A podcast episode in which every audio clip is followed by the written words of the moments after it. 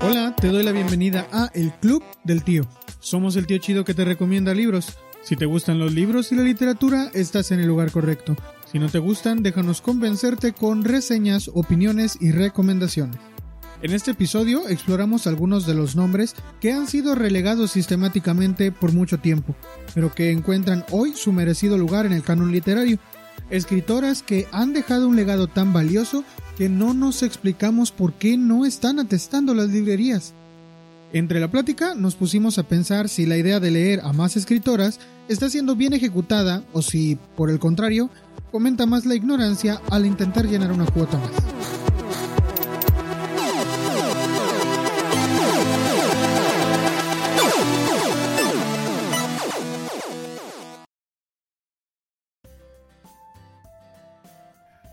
Buenas tardes, días, noches. No sé a qué horas nos estén escuchando, pero qué bueno que lo están haciendo. Les doy la bienvenida a este nuevo capítulo del Club del Tío. Yo soy su tío Isaac, como siempre, y me acompañan, como ya es costumbre, eh, pues su tío Alhazred. ¿Cómo estás, brother? Súper bien, además de guapo, creo que estoy súper bien. y la tía Lacombe, que también nos está acompañando el día de hoy. ¿Cómo estás? Súper contenta y emocionada por lo que vamos a platicar el día de hoy. Sí, nuestros sobrinos ya saben de qué vamos a hablar, porque pues ya lo vieron en el título del podcast. Pero eh, si no viste el podcast, si nada más le picaste en play y no te fijaste cuál era el tema, eh, te digo, vamos a hablar de cuento corto, pero en especial de escritoras que escribieron cuento corto. Y vamos a hablar de algunas eh, escritoras que a nosotros nos gustan, vamos a dar recomendaciones de lo, de lo que hemos leído de ellas y pues lo que se pueda hablar al respecto, ¿no? De ellas. Eh, y pues la cosa va a estar así, pues digo, no sé, no sé la manera adecuada de comenzar la conversación porque pues mm, para empezar pues tendríamos que tener como que el, el, punto de inicio y pues no, no se me ocurre otro punto de inicio más que empezar a decir este, la primera escritora, ¿no? Eh, entonces, ¿qué te parece, Bri, si nos hablas de alguna escritora que nos quieras recomendar tú? Ok, eh, bueno, yo ahorita escogí a Mariana Enríquez, que es una escritora argentina contemporánea eh, y que, bueno, a mí, a mí me gusta mucho, em, primero porque es es una escritora que se dedica a la literatura de terror, para empezar, ¿no? Que es, ya creo lo he comentado antes, es como uno de los géneros que más me gusta leer. Si bien ella también ha escrito crónicas y novelas y está activamente escribiendo artículos en periódicos en Argentina, eh, yo la conocí por sus cuentos tiene dos colecciones que se pueden conseguir en anagrama, que son Los peligros de fumar en la cama y Las cosas que perdimos en el fuego. Em, lo que más me llama la atención de Mariana Enríquez es que si tú eres muy apegado como al género de terror, te vas a dar cuenta que hay como, como que en sus cuentos va a explorar como los cánones del género pero los aterriza a una realidad latinoamericana, al contexto latinoamericano y eso lo hace como muy interesante porque al menos en la literatura de terror tenemos eh, o está muy influida por, em, por los escritores anglosajones, ¿no? angloamericanos. Y el que ella lo traiga a este contexto de Argentina con el que podemos compartir ciertas cosas para mí la vuelve muy enriquecedora. Por otra parte, creo que, bueno, de estos dos libros de cuentos, el favorito para mí es Las cosas que perdimos en el fuego y que también hace a su vez un poco una crítica social y, o sea, creo que tiene muchas capas de análisis su obra. Entonces, ¿qué más podría, qué más podría decirles de ella? O sea, recomendarles que, que la lean y no sé si acá es, acá es pregunta, eh, si quieren que hablamos como de un cuento más específico o... Sí, sí, sí. Un, un, cuento por lo menos que digas tú que te, que te llama más la atención de ella o así. La verdad es que sí me interesaría saberlo. Porque yo no la he leído, ¿eh? Sí, ok. Pues bueno, como les decía, para mí el, el libro de cuentos que más me gusta es Las cosas que perdimos en el fuego, que de hecho es el, el título de uno de sus cuentos el último en esta antología y por ejemplo a mí me gusta mucho que toma el tópico como de la quema de mujeres, ¿no? O sea, mujeres que han sido quemadas en la historia. Pensemos un poco en las brujas, pero también, y vuelvo a esto, ¿no? El contexto em, político, el contexto social de hombres que queman a sus parejas mujeres, ¿no? Entonces el cuento se centra en, esos hechos de, la quema de mujeres y a mí, o sea, vuelvo a lo mismo, esta, esta vuelta de tuerca que genera Mariana Enríquez, donde em, empieza, o sea, incluso ella dice en el cuento, bueno, la, narradora del cuento dice, no sabemos cómo empezó el movimiento, pero las mujeres eh, se empiezan a reunir para autoquemarse uh, en una hoguera, pero sin, eh, sin morir. O sea, la intención no es morir, sino estar quemadas. Y, o sea, esto me parece muy fuerte, ¿no? O sea, y, también ahí te habla un poco de cómo es el terror que construye Mariana Enríquez, que tiene que ver con algo psicológico también, ¿no? Con no sabría decir si es precisamente terror psicológico, pero sí que está entre lo psicológico, lo extraño, lo raro, eh, porque este planteamiento de un grupo de mujeres que deciden autoquemarse como manera de protesta a que las quemaran los hombres y ellas empiezan, bueno, hay un poco esta narración de decir, eh, nosotras somos las que lo hacemos para imponer un nuevo estándar de belleza y creo que es una idea muy alucinante eh, y que tiene una profunda crítica, yo creo, a la condición propia de ser mujer y, y de mm, cómo las mujeres toman acción, o sea, que se distancia a lo que podría hacer los hombres, ¿no? Em, no, ya no quiero hablar como más del, del, cuento, de la historia en sí, porque pues tendrán que leerlo para que se animen a leerlo, pero por ahí va, ¿no? Otro, otro cuento que a mí me parece súper interesante es el de, dejen checo el nombre porque se me olvida, el de Pablito clavó un clavito o una evocación del petiso orejudo, que el petiso orejudo es un... Es un asesino serial. Es un asesino serial, ajá, de Argentina. Eh, es muy famoso y acá, por ejemplo, podemos encontrar una narración de fantasmas, o sea, o sea, y vuelvo a lo mismo, ¿no? Como los niveles que tiene la autora porque toma a un personaje real de Argentina, un asesino serial que es muy conocido en Argentina, eh, lo lleva como al tema de podría ser de fantasmas porque se le empieza a aparecer a un hombre, pero de repente entra la duda si es un fantasma o es una alucinación del hombre y que al final el cierre, eh, o sea, no quisiera, o sea, mm, para no hablar mucho de los hechos, pero que es como un, cuestionamiento a la paternidad o a la entrada de un hijo en un matrimonio.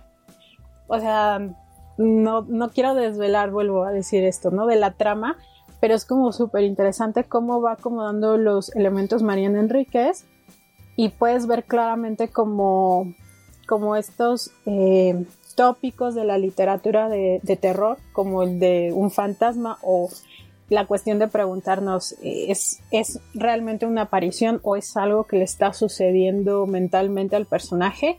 Pero que en el fondo, en el trasfondo hay como una crítica, una reflexión social que se puede hacer. Eh, otro de los cuentos que tiene, que también me parece fabuloso, es el de bajo el agua negra. Y acá retoma también, por ejemplo, un lugar de Argentina, un río, eh, que está muy contaminado, ¿no? Y que aparte está rodeado de una zona conflictiva, un barrio peligroso. Em, y, acaba a hablarnos como de una criatura muy al estilo de Lovecraft, por ejemplo, ¿no? Pero que va a combinar con otro tema que es muy recurrente en su, en su obra, que es el tema de las desapariciones. ¿no? pensando en la dictadura que hubo en Argentina. Y es algo que está muy, también muy presente en su obra, por ejemplo, en su, en su última novela, em, Nuestra parte de noche, donde retoma este tema de las desapariciones forzadas y a qué responden. Entonces, bueno, por eso a mí me parece una autora que, vale mucho la pena. Eh, a lo mejor si no son personas que lean mucho terror, eh, pues yo les recomendaría empezar precisamente con los cuentos, porque son, son cortitos, eh, te da en muy poquitas páginas una muestra de su estilo y de lo que le gusta hablar. Y, y tiene, o sea, también tiene como varios tipos de cuentos de terror, ¿no? Desde un terror que podría ser más uh, tirado a Lovecraft, alguna de fantasmas, eh, de enfermedad mental, o sea, tiene, una gran variedad, tiene otro, otro cuento que aborda el canibalismo, entonces, nada, por eso yo creo que le deben de dar una oportunidad a, esta autora y, disfrutar sus cuentos, o sea, son, de verdad son una maravilla. Y están muy eh, accesibles, dado que es una autora contemporánea, son muy fáciles de conseguir. Sí, si no, la, la edita anagrama, ¿no? Leí nuestra parte de noche y la verdad es que me quedé encantado. Pero, pero yo con ella tengo un tema. Eh, yo no sé mucho acerca, y no, no es algo negativo, más bien es, que yo no sé mucho acerca de la, del periodo de la dictadura de, Argentina. Más bien he aprendido de ese periodo gracias a ella por las cosas que menciona. Pero, eh, o sea, fuera de eso, se me hace una muy buena escritora. Se me hace, yo creo que una revelación de, de las últimas, las últimas eh, pues, personas que escriben, porque desafortunadamente hoy se ha dado una voz más amplia a ciertos escritores o escritoras que en lo particular no me gusta lo que hacen, como el tema de las novelas juveniles y todo esto, que son como los que más difusión hay. Entonces, a veces eso es algo que a mí particularmente me molesta, ¿no? Porque estamos inundados de un montón de, de, información, de, publicidad, de ciertos libros que en el fondo no valen la pena y, y, y pues desafortunadamente gente como, como, como Mariana pueden pasar desapercibidas por toda esta eh, pues vorágine de información que hay alrededor, pero la realidad es que yo creo que justo uno, uno, de los objetivos de, este podcast es llevar a, nuestros escuchas eh, pues autores que, creemos son importantes y la verdad es que Mariana yo creo que es una de las más importantes, aparte de que bueno, como, como un pequeño paréntesis sobre el por qué decidimos hacer este, este, esta segunda parte del, del cuento corto enfocado directamente a, escritoras es porque desafortunadamente la historia nos ha, nos ha privado de muchas de ellas por el propio hecho de ser mujeres, ¿no? Entonces, eso es algo lamentable, es algo que afortunadamente ya no tiene que pasar, ya no es algo que estemos consintiendo y que no deberíamos de haber consentido nunca, ¿no?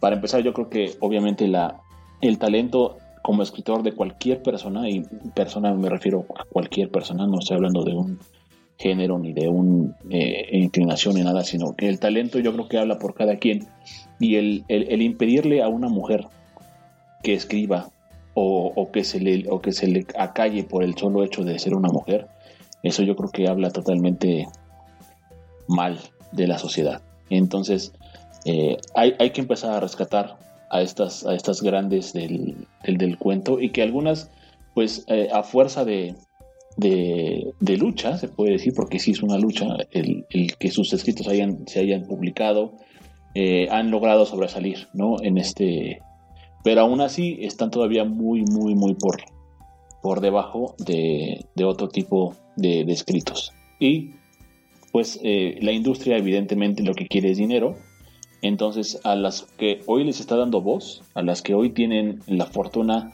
de estar, eh, de estar pues prácticamente al mismo nivel que cualquier otro escritor. Eh, muchas de ellas no son buenas escritoras, ¿no? Entonces yo creo que hay que hacer también esta labor de, eh, llevar a, las mejores. Sí, yo creo que luchar por eh, amplificar la voz de las escritoras es súper válido y debe, debe de hacerse más, pero eso no quita que uno pueda tener una mirada crítica hacia sus obras. Entonces, la verdad es que yo, uy, bueno, porque ustedes son personas en las que yo confío, aunque yo no haya leído de un autor. Si ustedes me recomiendan eh, que yo lea a, alguien, yo sé que ustedes lo hacen porque han visto este, con una mirada crítica su obra y por eso pueden recomendarla.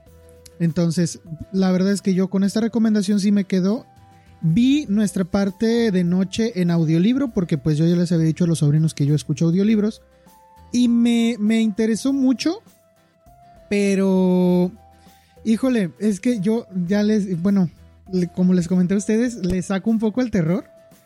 Pero ahorita que dijeron que ya lo leyeron los dos, quizá, quizá me animo a leerlo. Pero sí. Pero bueno, nuestra parte de noche es novela.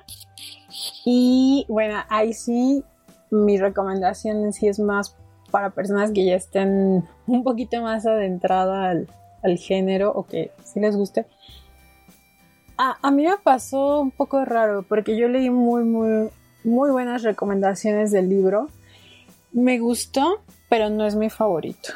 Em, porque en algunos momentos siento que em, es como si hubiera tomado extractos de, de sus cuentos. De hecho, uno de sus cuentos está presente en el libro, solo que le fue cambiando la trama y la fue ajustando a la novela eso me causó un poco de conflicto, pero también sí que es muy gráfica en ciertas cosas y yo creo que ahí sí no. Por eso eh, yo recomiendo que si quieres como conocer a la autora te vayas más por sus cuentos. Me llamó mucho la atención el, el que decías del petiso orejudo, porque como asesino serial me parece que en Latinoamérica sí fue un fenómeno muy complejo el, el de ese asesino. está en las cosas que perdimos en el fuego. Lo voy a buscar. Definitivamente lo voy a buscar. Otro que, perdón, que a mí me, llama mucho la atención, que no es cuento, pero alguien camina sobre tu tumba, eh, que ahorita recién lo va a editar a, Anagrama, pero igual encuentran una edición muy bonita que es de Antílope eh, en colaboración con la UNAM y son crónicas eh, que ella hace, son muy pequeñitas cuando fue a visitar eh, panteones, cementerios, porque ella tiene esa afición. Entonces, no, no son relatos terroríficos, pero sí es como una exploración como bastante interesante sobre su por qué está como fascinada un poco por las tumbas y, y este y un poco de la muerte, pero no, no necesariamente. Y a mí uno de los relatos que me llamó mucho la atención es cuando ella visita eh, la tumba de Elvis Presley, por ejemplo, y habla como el contexto de, ¿no? De cómo es las cosas que había en el cementerio y te habla un poquito, muy poquito de la vida de él. pero me parece muy buena, o sea, como escritora, em, su manera de escribir, vaya, eh, es muy interesante. Entonces, creo que te puede interesar si empiezas como por los cuentos. Sí, lo, lo, voy a tomar mucho en cuenta. Y ese libro que recomendaste de lo, lo, lo, que quemamos en el fuego. Las cosas que perdimos en el fuego. Eh, lo voy a buscar, ya lo, ya lo apunté. Eh, y si me permiten ahorita, quisiera yo hacerles una recomendación que primero les voy a preguntar porque me emociona saber su respuesta. ¿Han leído algo de, de Carmen Lira? No. La verdad. Sí, por fin, un, un escritor que ustedes no han leído y yo sí. Definitivamente estoy emocionado por eso, porque, porque me entusiasma siempre recomendarle algo a alguien que no lo ha leído. Por eso precisamente. Porque siento que si es una escritora que merece la pena ser leída. Carmen Lira, que no era su nombre real, eh, ella se llamaba María Isabel Carvajal. Es, eh, bueno, era una costarricense que en los años 20, en 1920, lanzó un libro de cuentos infantiles que se llama Los cuentos de mi tía Panchita. Estos cuentos son el equivalente a los cuentos de los hermanos Grimm de Costa Rica. Y no solo de Costa Rica diría yo, porque después de leerlos diría que pues de Latinoamérica hay muchísimos cuentos que tienen, tienen o sea, repercusión en la actualidad. Y, la verdad es que me, me, gustó mucho ese libro, lo pude conseguir en una edición digital porque ya es este de libre, de libre distribución. El asunto es que no solo el libro, sino, bueno, el libro nos habla mucho de quién es, de quién era ella, de quién era Carmen Lira. Bueno, de hecho ella sabía tres idiomas, sabía inglés, sabía francés, sabía español, perfectamente. En sus cuentos, de hecho, se van a dar cuenta de que hay mm, similitudes con un escritor angloparlante, Joel Chandler Harris. E, ese, tipo lo que hizo fue eh, andar recorriendo los lugares en donde había esclavos negros en Estados Unidos por los 1900, donde todavía era, por, pues, por los años de, donde todavía era legal la esclavitud en Estados Unidos. Y los esclavos le contaban muchos cuentos, de los cuales se puede ver la influencia de, esos, de esos relatos en lo que después Carmen Lira nos presenta como el tío conejo, que es un conejo este, con características humanizadas como en todas las fábulas, en donde eh, pues el, conejo lo que hace es ser el más vivo, el más avispado, el más trucha, el más buzo. Y, sus cuentos de hecho me gustan por eso, porque no son lecciones moralizantes para niños, es decir, no siempre el tío conejo hace lo, lo correcto porque es lo que está bien, sino que el tío conejo se sale con la suya porque es el más vivo. O sea, a veces toma ventaja de otras personas, de otros animales o de, de, otras circunstancias y, y no importa que, que, alguien pueda ver lo que está haciendo como algo correcto o incorrecto. Entonces me encanta que haga esto en cuentos directamente infantiles porque tú ya le presentas al niño el dilema moral y le permites que el niño lo resuelva y que el niño se plantee de esa forma sus propios eh, estándares morales, ¿no?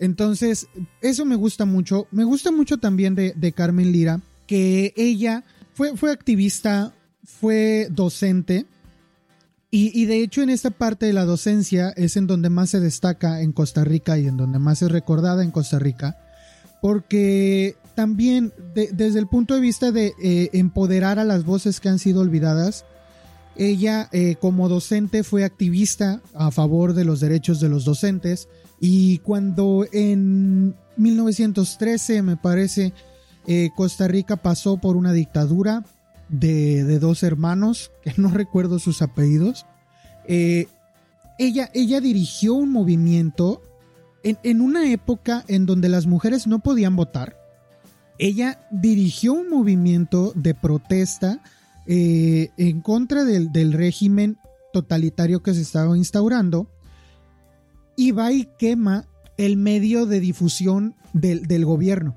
que era un periódico. Y va y, y, quema, quema ese periódico. Y por eso ella tuvo muchas repercusiones, este, pues para empezar en su, en su persona física, pues ella fue golpeada y todo, junto con otros manifestantes junto con otras manifestantes también. Pero eh, esto permite que ella también amplifique su voz, porque a la hora de que es derrocado el, gobierno de estos hermanos, ella, ella encuentra un, movimiento que la respalda y personas que están agradecidas con ella que le permiten entonces sacar su, su, libro y que tenga pues una amplia difusión en, distintos lugares.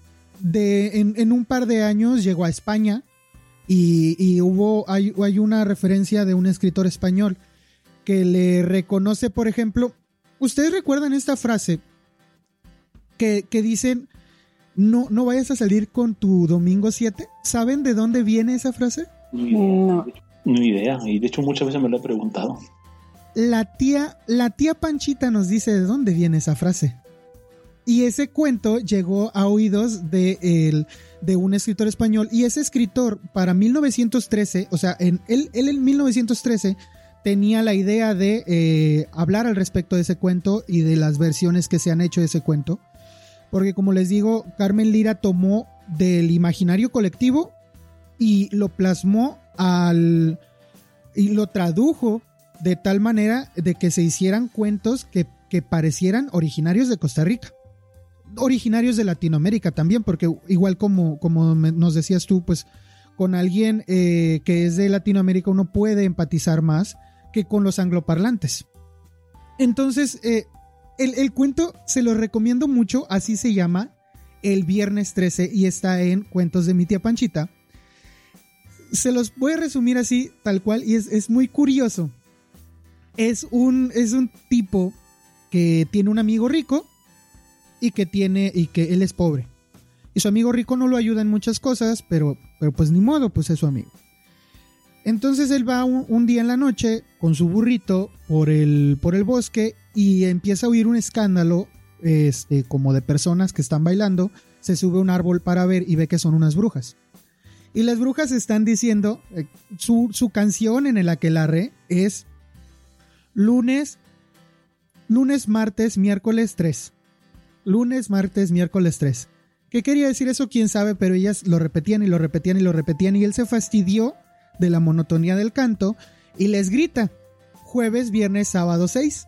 Y entonces a ellas les encanta esa, ese, e, es, esa rima, ese verso, que ese segundo verso que les está poniendo, lo felicitan y van y lo agarran y ahí tienen una palabrita que se refiere a la joroba, a una joroba.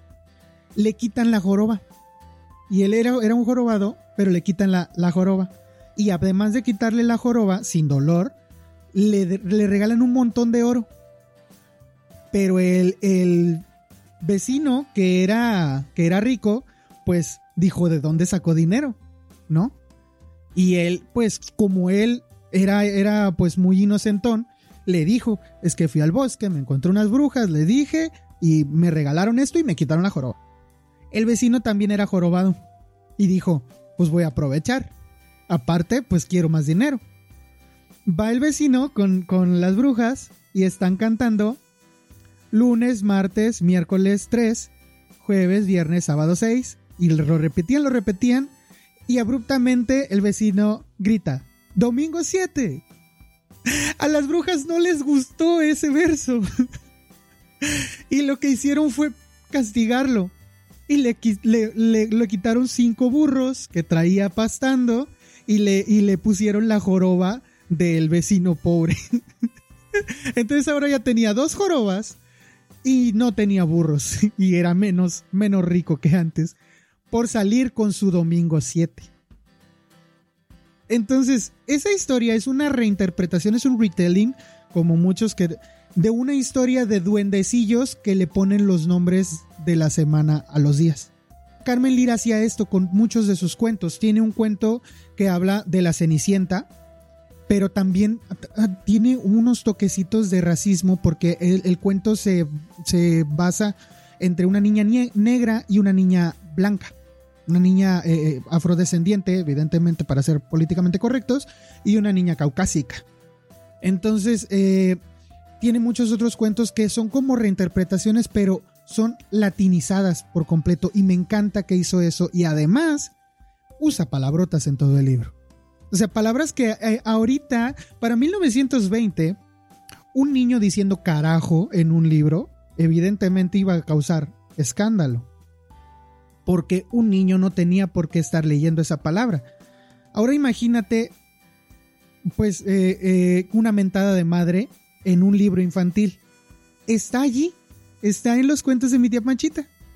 Y, y, y ¿por qué mi, porque la tía Panchita, y ahora yo digo mi tía Panchita, eh, la tía Panchita así hablaba y hablaba, era mal hablada y era este, y hablaba con palabras mochas y hablaba con, con regionalismos de, de, su ciudad y todo, pero justamente eso es lo que más enriquece al cuento, junto con todo este, eh, eh, que, todo esto que hace pensar al niño y lo hace llegar a sus propias conclusiones, en vez de darle lecciones morales y decir, esto está bien, esto está mal, esto está bien, esto está mal. Entonces, por eso a Carmen Lira yo se las recomiendo mucho. Si alguien que nos está escuchando es de Costa Rica y me quiere hacer el favor de conseguirme una edición en papel de ese libro, se lo agradecería mucho.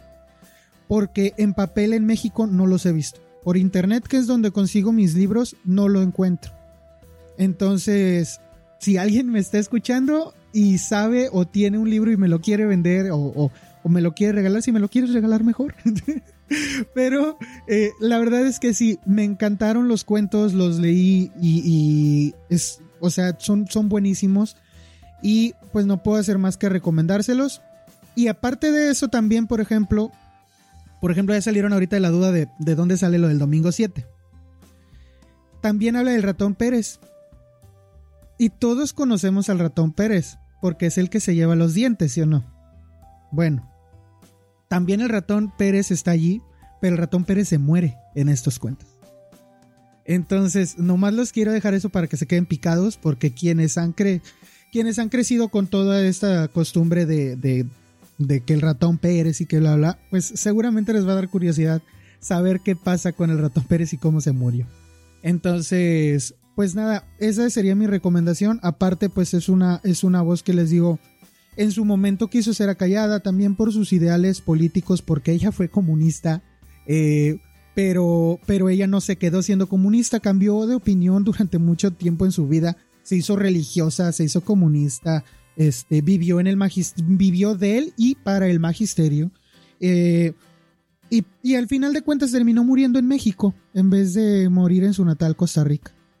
Eh, ap aportó muchísimo al sistema educativo de ese país y allá la tienen como, como heroína nacional pero acá no la conocemos mucho y acaba de cumplir 100 años ese, ese, libro. El año pasado cumplió 100 años. Este, este primero de abril cumplió, cumplió 101 años. Entonces, pues creo que es una oportunidad de, de, leerla, de verla y pues si tienen hijos, pues son muy buenos cuentos para, para sus niños, para sus sobrinos o para los vecinitos. Eh, entonces esa sería mi recomendación. Pues la verdad es que yo no la conocía, ¿eh? Digo, y se escucha súper interesante, sobre todo por este marco eh, histórico del lenguaje. hay muchas palabras que uno utiliza que tiene un concepto en, en, la cabeza de lo que significa por el contexto en el que te las dicen, pero a veces entender de dónde vienen ayuda muchísimo para el que el contexto se amplíe mucho más del por qué se usa una palabra con cierta pues sí, con cierta intención, ¿no? Eh, por lo menos aquí en México, para los que nos escuchan en otros países, salir con domingo 7 es quedar embarazado de manera eh, no deseada. Fuera del matrimonio. No, o, o no deseado. Pues básicamente. O, no, pues no deseado, ¿no? Al final de cuentas. Entonces, este...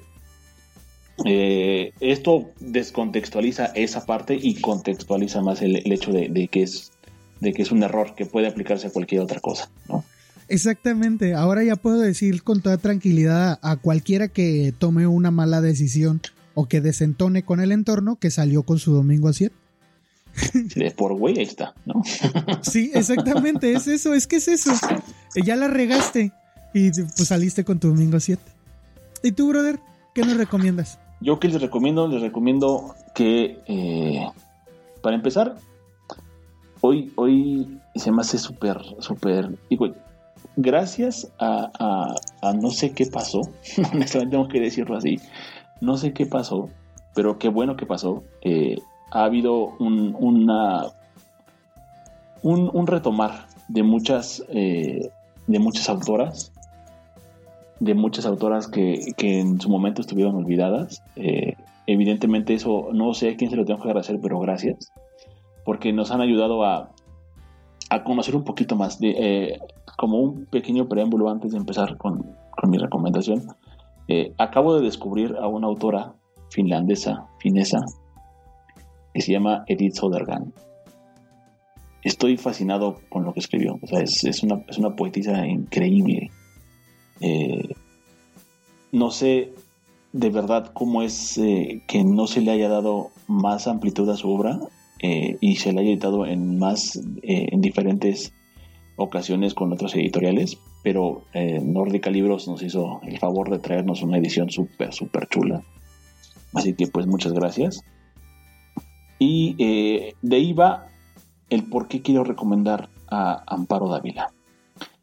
Amparo Dávila es una de las eh, escritoras que recientemente ha tomado mucho auge, aunque nunca en, en, general ha dejado de tenerlo. Es una escritora de la cual se ha hablado mucho. Eh, hay tesis doctorales basados en la obra de, Amparo Dávila, por lo trascendente que es.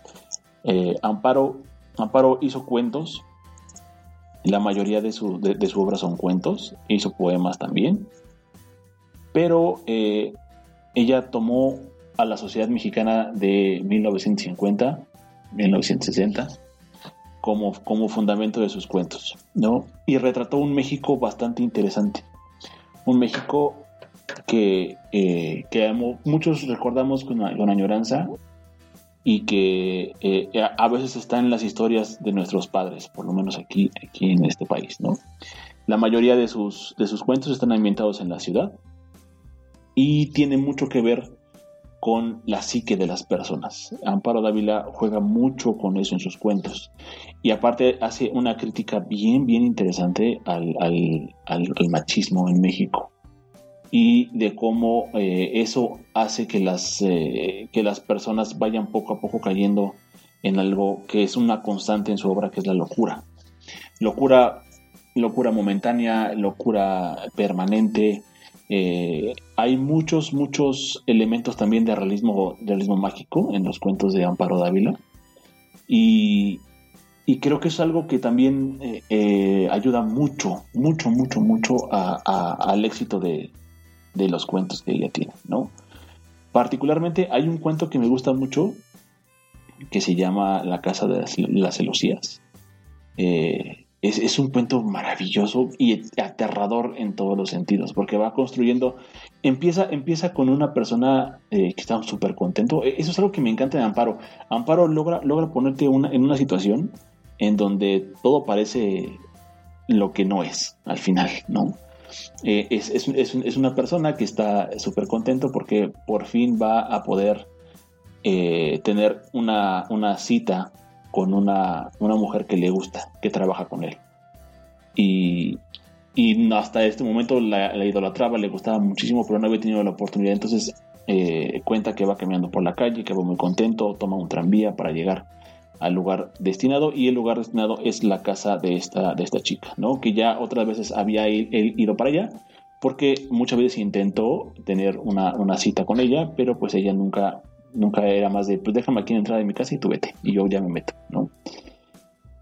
Eh, el cuento transcurre en todo esto, es un cuento que, podría bien tacharse de, algo como una anécdota, pero poco a poco las cosas van, van, van resolviéndose y al final, justo en, la parte final del, del, cuento, es donde Amparo te mete todo así de lleno, ¿no? Es una, es, una revolución de, sentimientos totalmente eh, abrupta, por así decirlo.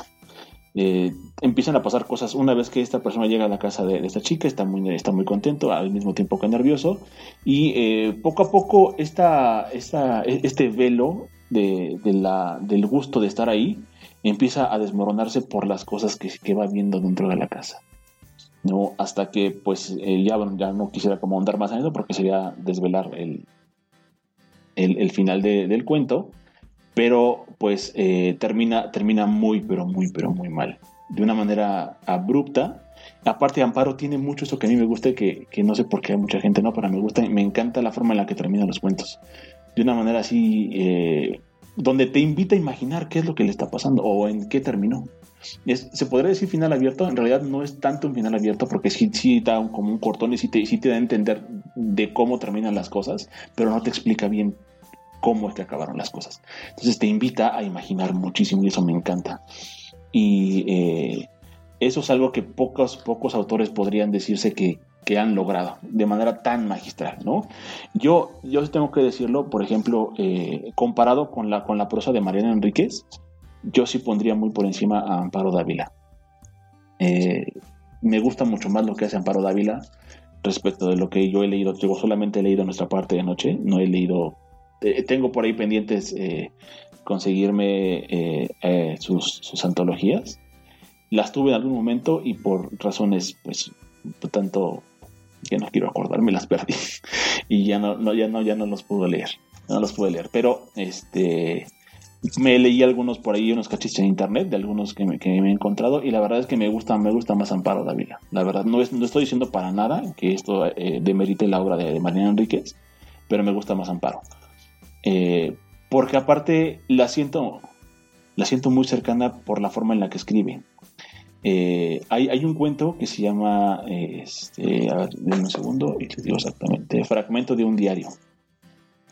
Eh, es un cuentazo, es un cuentazo en todas las, en todas las, las formas que se pueda considerar un cuento. Eh, eh, es un cuento que transcurre en la ciudad, bien podría ser la Ciudad de México, bien podría ser Buenos Aires, es cualquier ciudad que te imagines, eh, donde una persona va narrando poco a poco su caída hacia una locura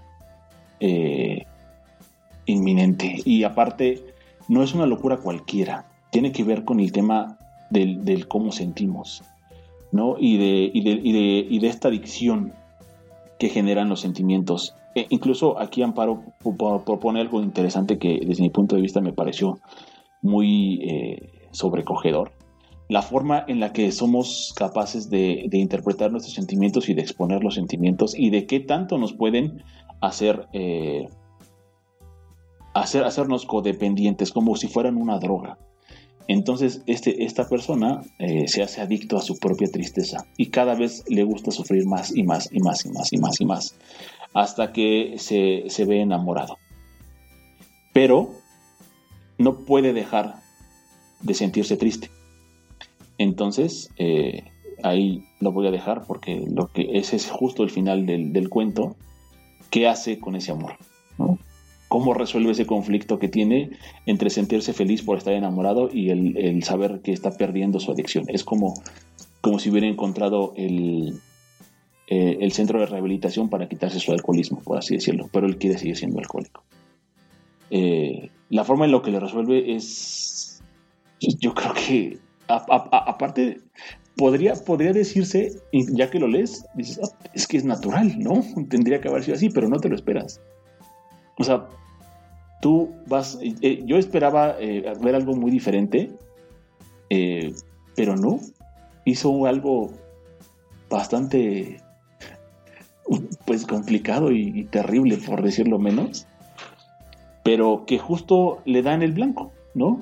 Sin sacrificar el amor que sentía, logró seguir aumentando su tristeza. Incluso algo, algo que me gusta muchísimo, este, eh, el, protagonista hace, hace todo un, análisis de su, propia, de su propia adicción, de su propio gusto por hacer las cosas, y, le va dando una escala. Él, él, se, va, se, va, poniendo sobre una escala de, la evolución de su propia, de su propia locura, de su propia, eh, pues sí, de su locura personal, y la va, y la, va poniendo en, contexto con otras cosas, ¿no? Incluso eh, él mismo se jacta de ser ya un experto en el tema de, esta, de esta locura, que no, me gustaría como ser como más específico en el sentido porque siento que es importantísimo en el cuento, pero eh, se, jacta de ser, de ser un especialista hasta que conoce lo que es el amor, ¿no? Y ahí es donde se da cuenta que no tiene la maestría que él pensaba que tenía respecto de, esa afición suya tan extraña. Eh, Amparo no solamente escribió cuentos, escribió poesía y hay, hay bastantes, bastantes poemas que son, son una delicia. Eh, escribió mucho acerca del, tema de la vida, acerca que es un tema central en su obra en general, que eh, de cómo se vive de las, de las frustraciones que tiene la propia vida. Yo creo que fue una una, mujer que habló mucho acerca del tema del feminismo dentro de su obra y que lo abordó desde el punto de vista eh, fantástico para poder explicar cuál era la problemática que se estaba viviendo. ¿no? Muchos, eh, hay un cuento que se llama La, señorita Julia, que justamente aborda algo, algo que, se perpetró por muchísimo tiempo, se perpetró, perdón, muchísimo tiempo por eh, incluso medios como Televisa, la forma en la que, en la que los hombres deberían de tratar a las mujeres y la forma en la que las mujeres deberían comportarse. Eh, esto, este, esta, esta forma eh, de opresión eh, lleva a una, a una persona a la locura, a, una locura irremediable donde destroza su vida y el horror está ahí justo en eso, ¿no? en cómo una, una construcción social es capaz de destrozarle la vida a una persona, de reducirle a la persona a un mero objeto que, que si no cumple con las expectativas de, lo que se espera de esa persona, pues lo único que tiene es una condena a, desaparecer en, el olvido y a permanecer dentro de los diferentes eh, pues estatutos de aquellas personas indeseables. Entonces, es, eh, eh, Amparo Dávila es una es una cuentista que me encanta, me da mucho miedo, también me hace reflexionar muchísimo acerca de, muchísimas cosas. Y yo creo que no puede haber una mejor combinación dentro de lo que a mí me gusta, como, como la obra de Amparo Dávila, porque habla del terror, habla de locura, habla de, eh, de crítica social, desde un punto de vista fantástico. Y aquí es donde yo quiero poner un, eh, un, gran, una marca súper importante, ¿no? Donde hay, me he encontrado mucha gente que dice que la ficción no es una forma de aprender, que es meramente una forma de entretenimiento. Y yo creo que la obra de Amparo Dávila nos, grita y nos cachetea diciéndonos que es totalmente lo contrario. Se puede aprender muchísimo de la ficción eh, y se puede hacer una, una, gran labor social a través de la ficción. Entonces, eh, pues eh, esa es mi recomendación de, ahorita. Yo creo que hay tanto que leer de ella que, y desafortunadamente tengo que decirlo, no estoy seguro, pero según mi, mi experiencia, no hay ediciones de Amparo Dávila que no estén hechas en México. Solamente la edita el Fondo de Cultura Económica. Y eh, es, es un poquito complicado en otros países conseguirse su obra pero no es imposible. Así que bueno, pues una por tantos miles de libros que son así a la, a la inversa, ¿no? Donde no es, es, bien complicado conseguir otros libros por acá, pero este... El caso que les digo del, del libro que yo quiero, este, acá no lo voy a, no lo puedo conseguir. Y estoy seguro de que allá en su país eh, de origen, pues sí, sería muy fácil ir a una biblioteca y pedirlo. Sí, sí, sí. Y digo, como, como, un, como una, un, libro a conseguirse de ella, yo les recomendaría la última edición que, hizo eh, el Fondo de Cultura Económica, que se llama Cuentos Reunidos. Vienen todos sus cuentos. O sea, ahí eh, ya nada más lo único que le falta sería la obra poética. Pero eh, están ahí todos, todos sus libros. está Tiempo Destrozado, Música Concreta, Árboles Petrificados, y El huésped, me parece. Con los ojos abiertos. Con los ojos abiertos, sí, perdón. Eh, que sería como la obra reunida de sus cuentos de Amparo Dávila en un solo volumen. Eh, es muy recomendable. Desafortunadamente tengo que decir que eh, Amparo no escribió más, me hubiera encantado leer más cosas de ella. Pero pues con eso que dejó es más que suficiente para darnos una, una idea de la genialidad de esta, de esta escritora que desafortunadamente nos dejó el año pasado. Ya, era una, señora muy... apenas del año pasado. De hecho, estamos grabando a un año, bueno, hace un año, en este mes, el 18 de abril del 2020 falleció. Ya era una persona de edad muy avanzada. Este, pero pues eh, yo creo que ya es un, ya es un inmortal. Por lo menos en mi persona, Amparo Dávila ya es, ya es inmortal por todo lo que nos dejó, por lo que representa y tiene un espacio súper, súper, súper importante en, en, mi biblioteca. Si bien desafortunadamente no es el más amplio porque no, no hay más cosas que puedas conseguir de ella, quisiera. Eh, sí, sí es un espacio súper importante en mi biblioteca, porque es una autora a la que puedes ir y leer en cualquier momento. La verdad, sus cuentos son súper cortos, pero bien contundentes. La poesía también es, no es muy extensa en el tema de, de que sean, sean poemas muy largos, pero es súper contundente, ¿no? Entonces, eh, si se lo pueden conseguir, igual todo sería a través del Fondo de Cultura Económica. Hay un, está Cuentos Reunidos, está Poesía Reunida también, que también está editada por ellos. Y hay un par de ediciones más que eh, son un poquito complicadas de conseguir, que también es una, un, brevario de, de, una colección que se llama Sensontle, que son cuatro poemas de Amparo Dávila. Está titulado Poesía de ayer y hoy, está muy, muy bueno. Y otro que es un poco más complicado de conseguir, pero yo sería de la idea de que si pueden se lo consigan ya, porque después va a ser un libro súper, súper, súper, súper complicado y súper, súper caro. Es una edición también del Fondo de Cultura Económica que se llama El huésped y otros relatos macabros y está eh, ilustrado por Santiago Caruso.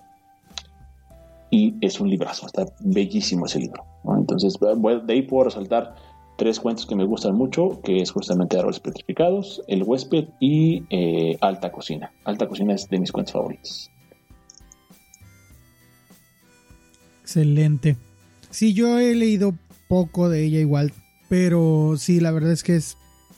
Eh, Y, creo que también es como estas escritoras que pueden ser consideradas feministas, porque sí habla mucho de lo que vive, vivía la mujer mexicana. Este, entonces, pues sí, creo que es importante que llegue, que llegue, que llegue a, nuestras manos ese tipo de literatura. ¿Nos haces una segunda recomendación, Bri?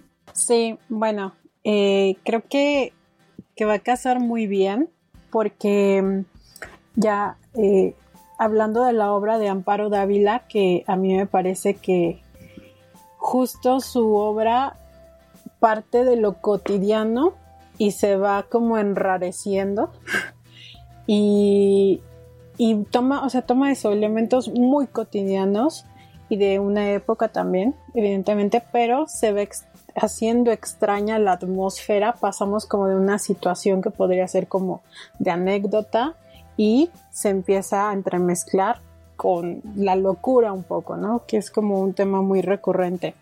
Y bueno, el siguiente, la siguiente autora, aunque yo sepa hasta el momento solo tiene esta esta antología de cuentos que se llama Lo estás deseando, editado por Anagrama y el nombre, igual no lo voy a decir muy bien, pero es Kristen Rupenian. Rupenian, no sé, no sé si estoy pronunciando bien el nombre.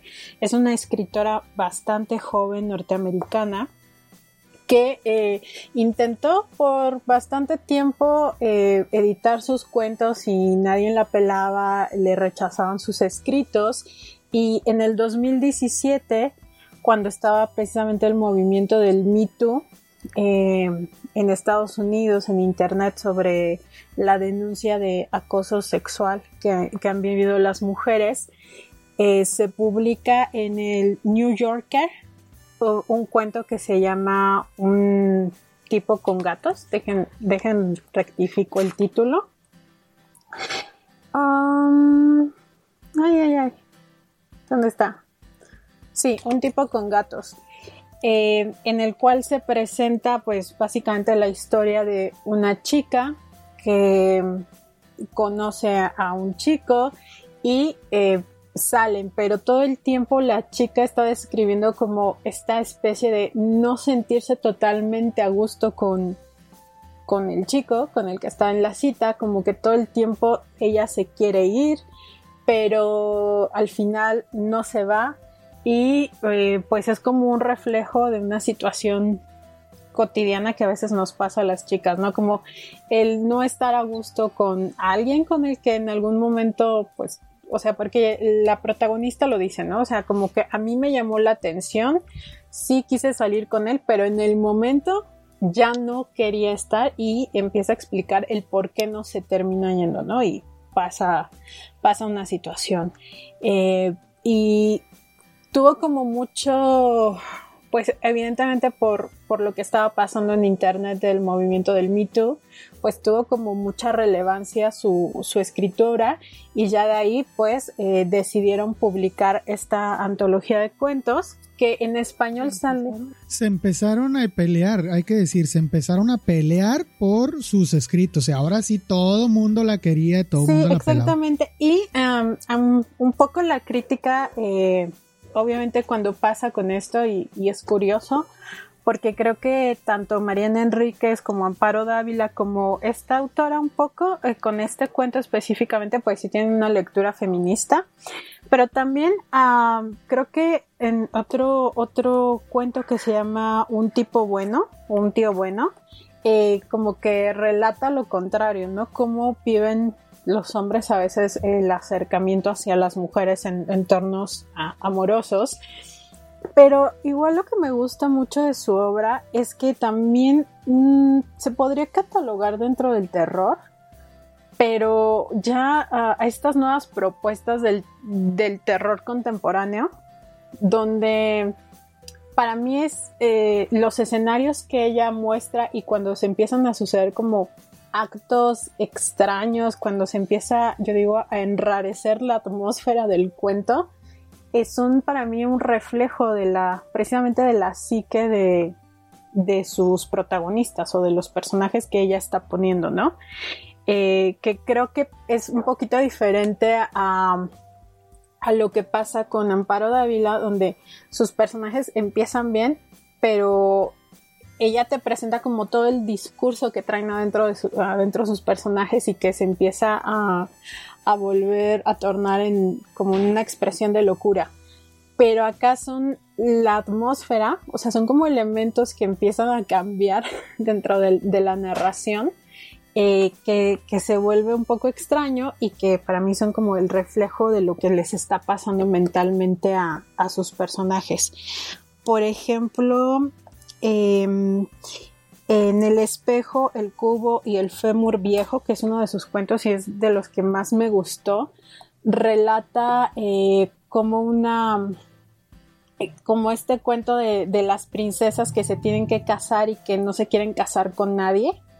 Y, están tan desesperados porque, porque ya se case con alguien que le terminan, o sea, una noche llega alguien supuestamente a la habitación de la, de la, de la princesa eh, y es alguien que está como envuelto en una capa y no lo puede ver, ¿no? Entonces eh, se empieza, eh, ella le habla, él no le contesta, total que se enamora.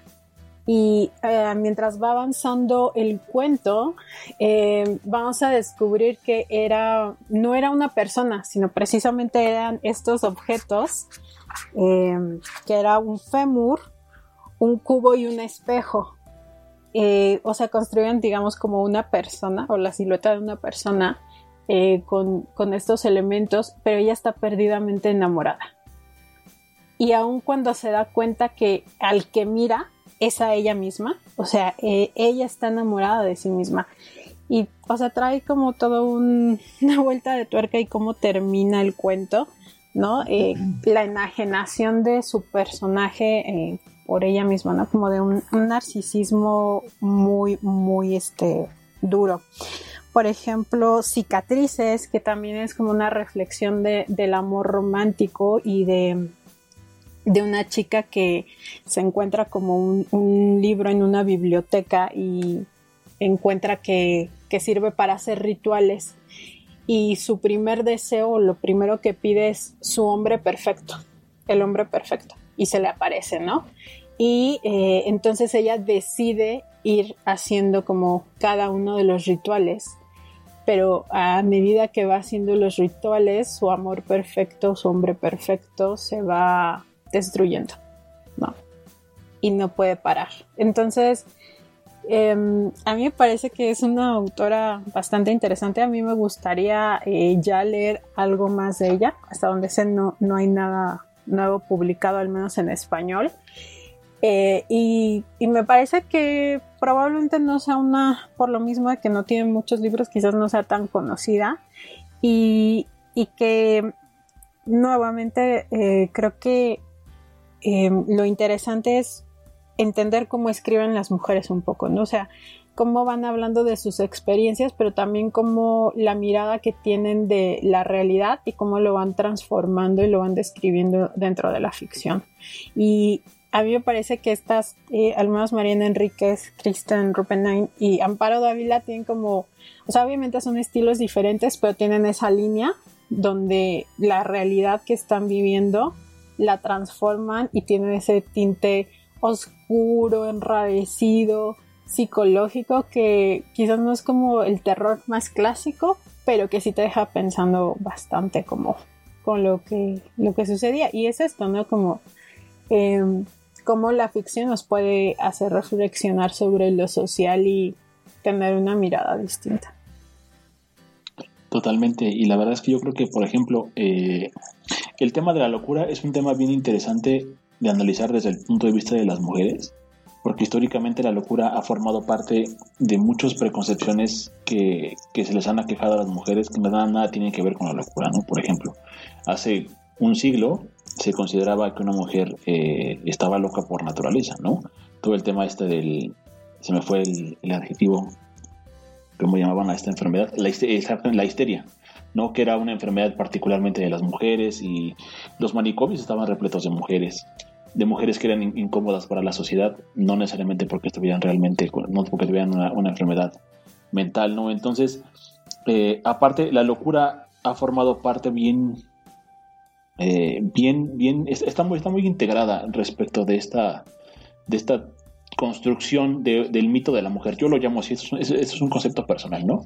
Eh, el mito de la mujer, porque hemos, hecho, hemos hecho tantas cosas acerca de las mujeres que no son verdad. Las propias mujeres han construido y una imagen que no es verdad y que, y que, se, han, y que se han ido perpetrando y que poco a poco afortunadamente hemos ido deconstruyendo. Pero eh, creo que justo eso se refleja mucho en la literatura, ¿no? Eh, en la literatura de estas, en particularmente de estas tres autoras, donde, donde las cosas tienen este, este trágico final, porque a veces es, es, desde mi punto de vista yo lo veo así, ¿no? Es como cuando, cuando hay una, una persona que nace y empieza todo bien hasta que empieza a ir todo mal. Y la vida se, se, se, va poniendo pues cada vez más complicado y eso es algo que le pasó a las mujeres y le ha pasado y les está pasando a muchas mujeres actualmente. Eh, por el simple hecho de ser mujeres están teniendo muchas complicaciones en su vida y yo creo que eso es justo esta, esta progresión hacia, hacia allá y a veces la locura incluso es el único refugio que les queda a muchas personas por decir algunos, eh, Emily Dickinson, por ejemplo, es uno de, los ejemplos más, más eh, pues crueles quizás y, puntuales acerca de lo que estoy diciendo.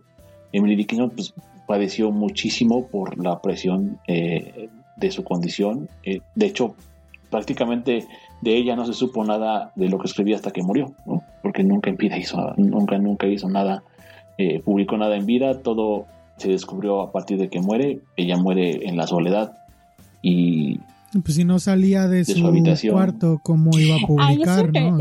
¿Quiénes son? Yo sé, yo les recomiendo mucho una, una plática que está en YouTube de Laura Freixas, que es este una, una mujer que se ha dedicado a a investigar sobre la literatura de mujeres y habla precisamente del caso de Emily Dickinson y en general también tiene conferencias sobre Silvia Plath y de, la, escritora, de la escritora de mujeres, ¿no? Em, y nada, o sea, también retomando lo de Carmen Lira, porque creo que estas tres autoras eh, como que en la temática casan mucho, pero que me llamó mucho la atención el, el sentido de cómo reescriben las mujeres, ¿no? O sea, cómo es esa mirada. Y a mí me pareció súper interesante que tú dijeras, es como un retelling, que aparte nos parece que es algo como súper novedoso, ¿no? En, este momento, pero que ella lo hizo hace más de 100 años. Eh, y cómo lo lleva a esta realidad, ¿no? Latinoamericana, cómo le va metiendo algunos elementos que sí son así de crítica y que a veces creo que son posibles también por el lugar que sí se les ha asignado a las mujeres dentro de la sociedad. Totalmente. Sí, completamente. Ahora, fíjate que hablan, hablando del... No, no, me que otra autora que lo hace, que lo hace muy bien, que también es un descubrimiento muy reciente, es esta Angela Carter. Y también lo hace muy, muy bien. Mm. ¿no? es otra, otra autora que también, de hecho, pensé mucho en incluirla en este, hasta para hablar de ella, pero me decanté por otra. Pero bueno, ya, ya hablaremos de eso más adelante. Fíjense que eh, llevando otra vez el mismo tono de, eh, esta denuncia que incluyen las mujeres en su, en su literatura, me gustaría presentarles a Adela Zamudio. Yo no sé si ya la han leído. Dos de dos, sí. Se las presento. Adela Zamudio nació en 1854 en Bolivia. Y es, eh, no escribió mucho, la verdad. Escribió una novela, unos 14 cuentos cortos y un libro de poemas.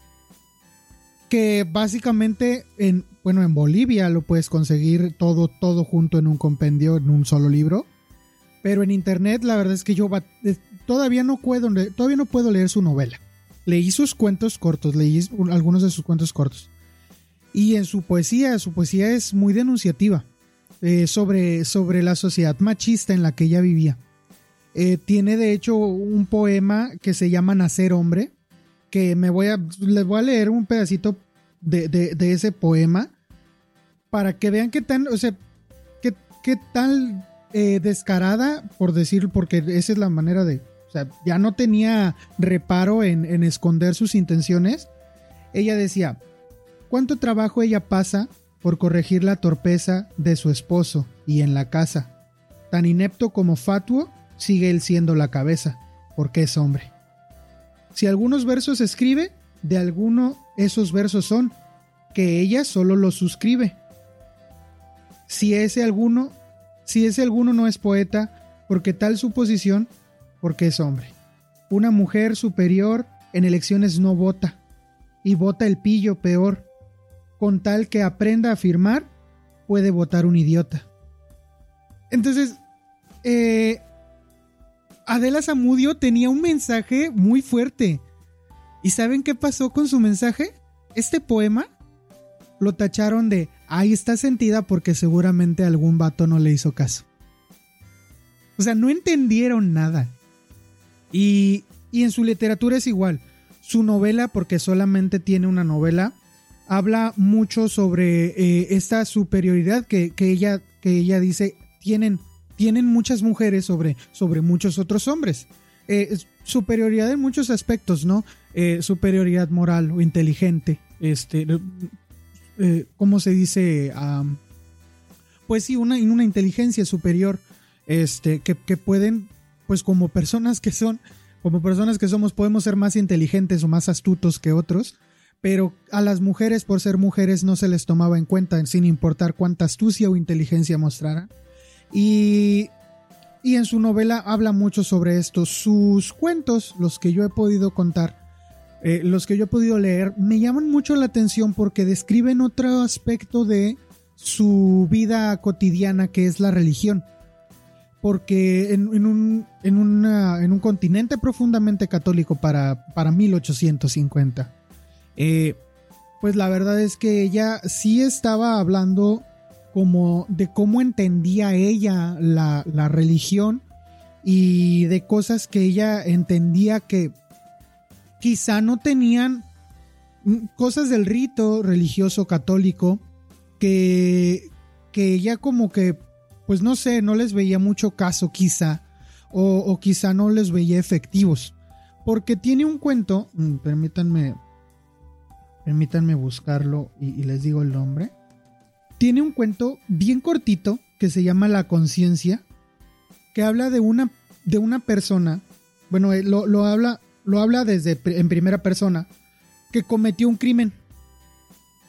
Y entonces dice, yo cometí un crimen y tengo que ir a confesarme. Pero en el camino a confesarse, empieza a elucubrar cosas.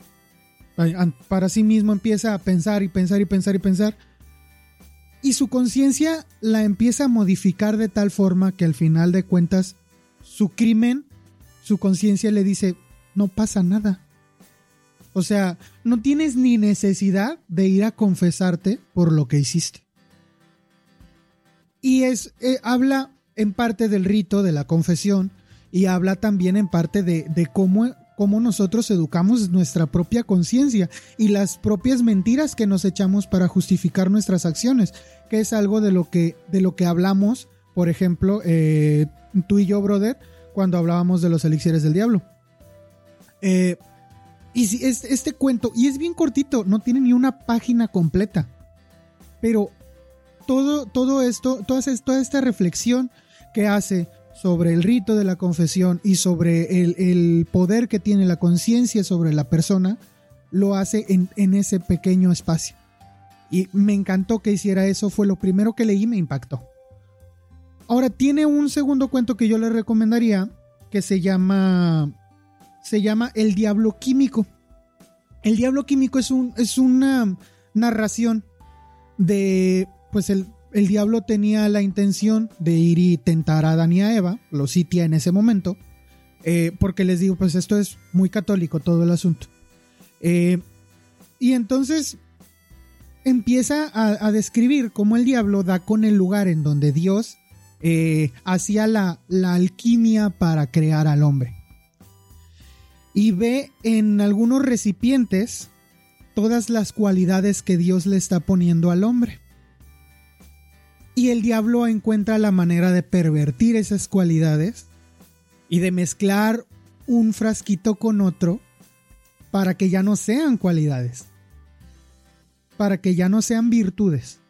Es decir, por ejemplo, Ah, déjenme, déjenme leerles uno de, uno de ellos. Dice, dice, tapó el último conducto que comunicaba con la dignidad, dejándola completamente aislada.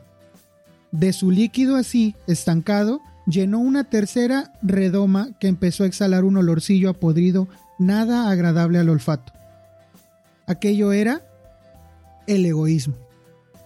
Ya a, a esos frascos, el diablo ya le había puesto varias cosas.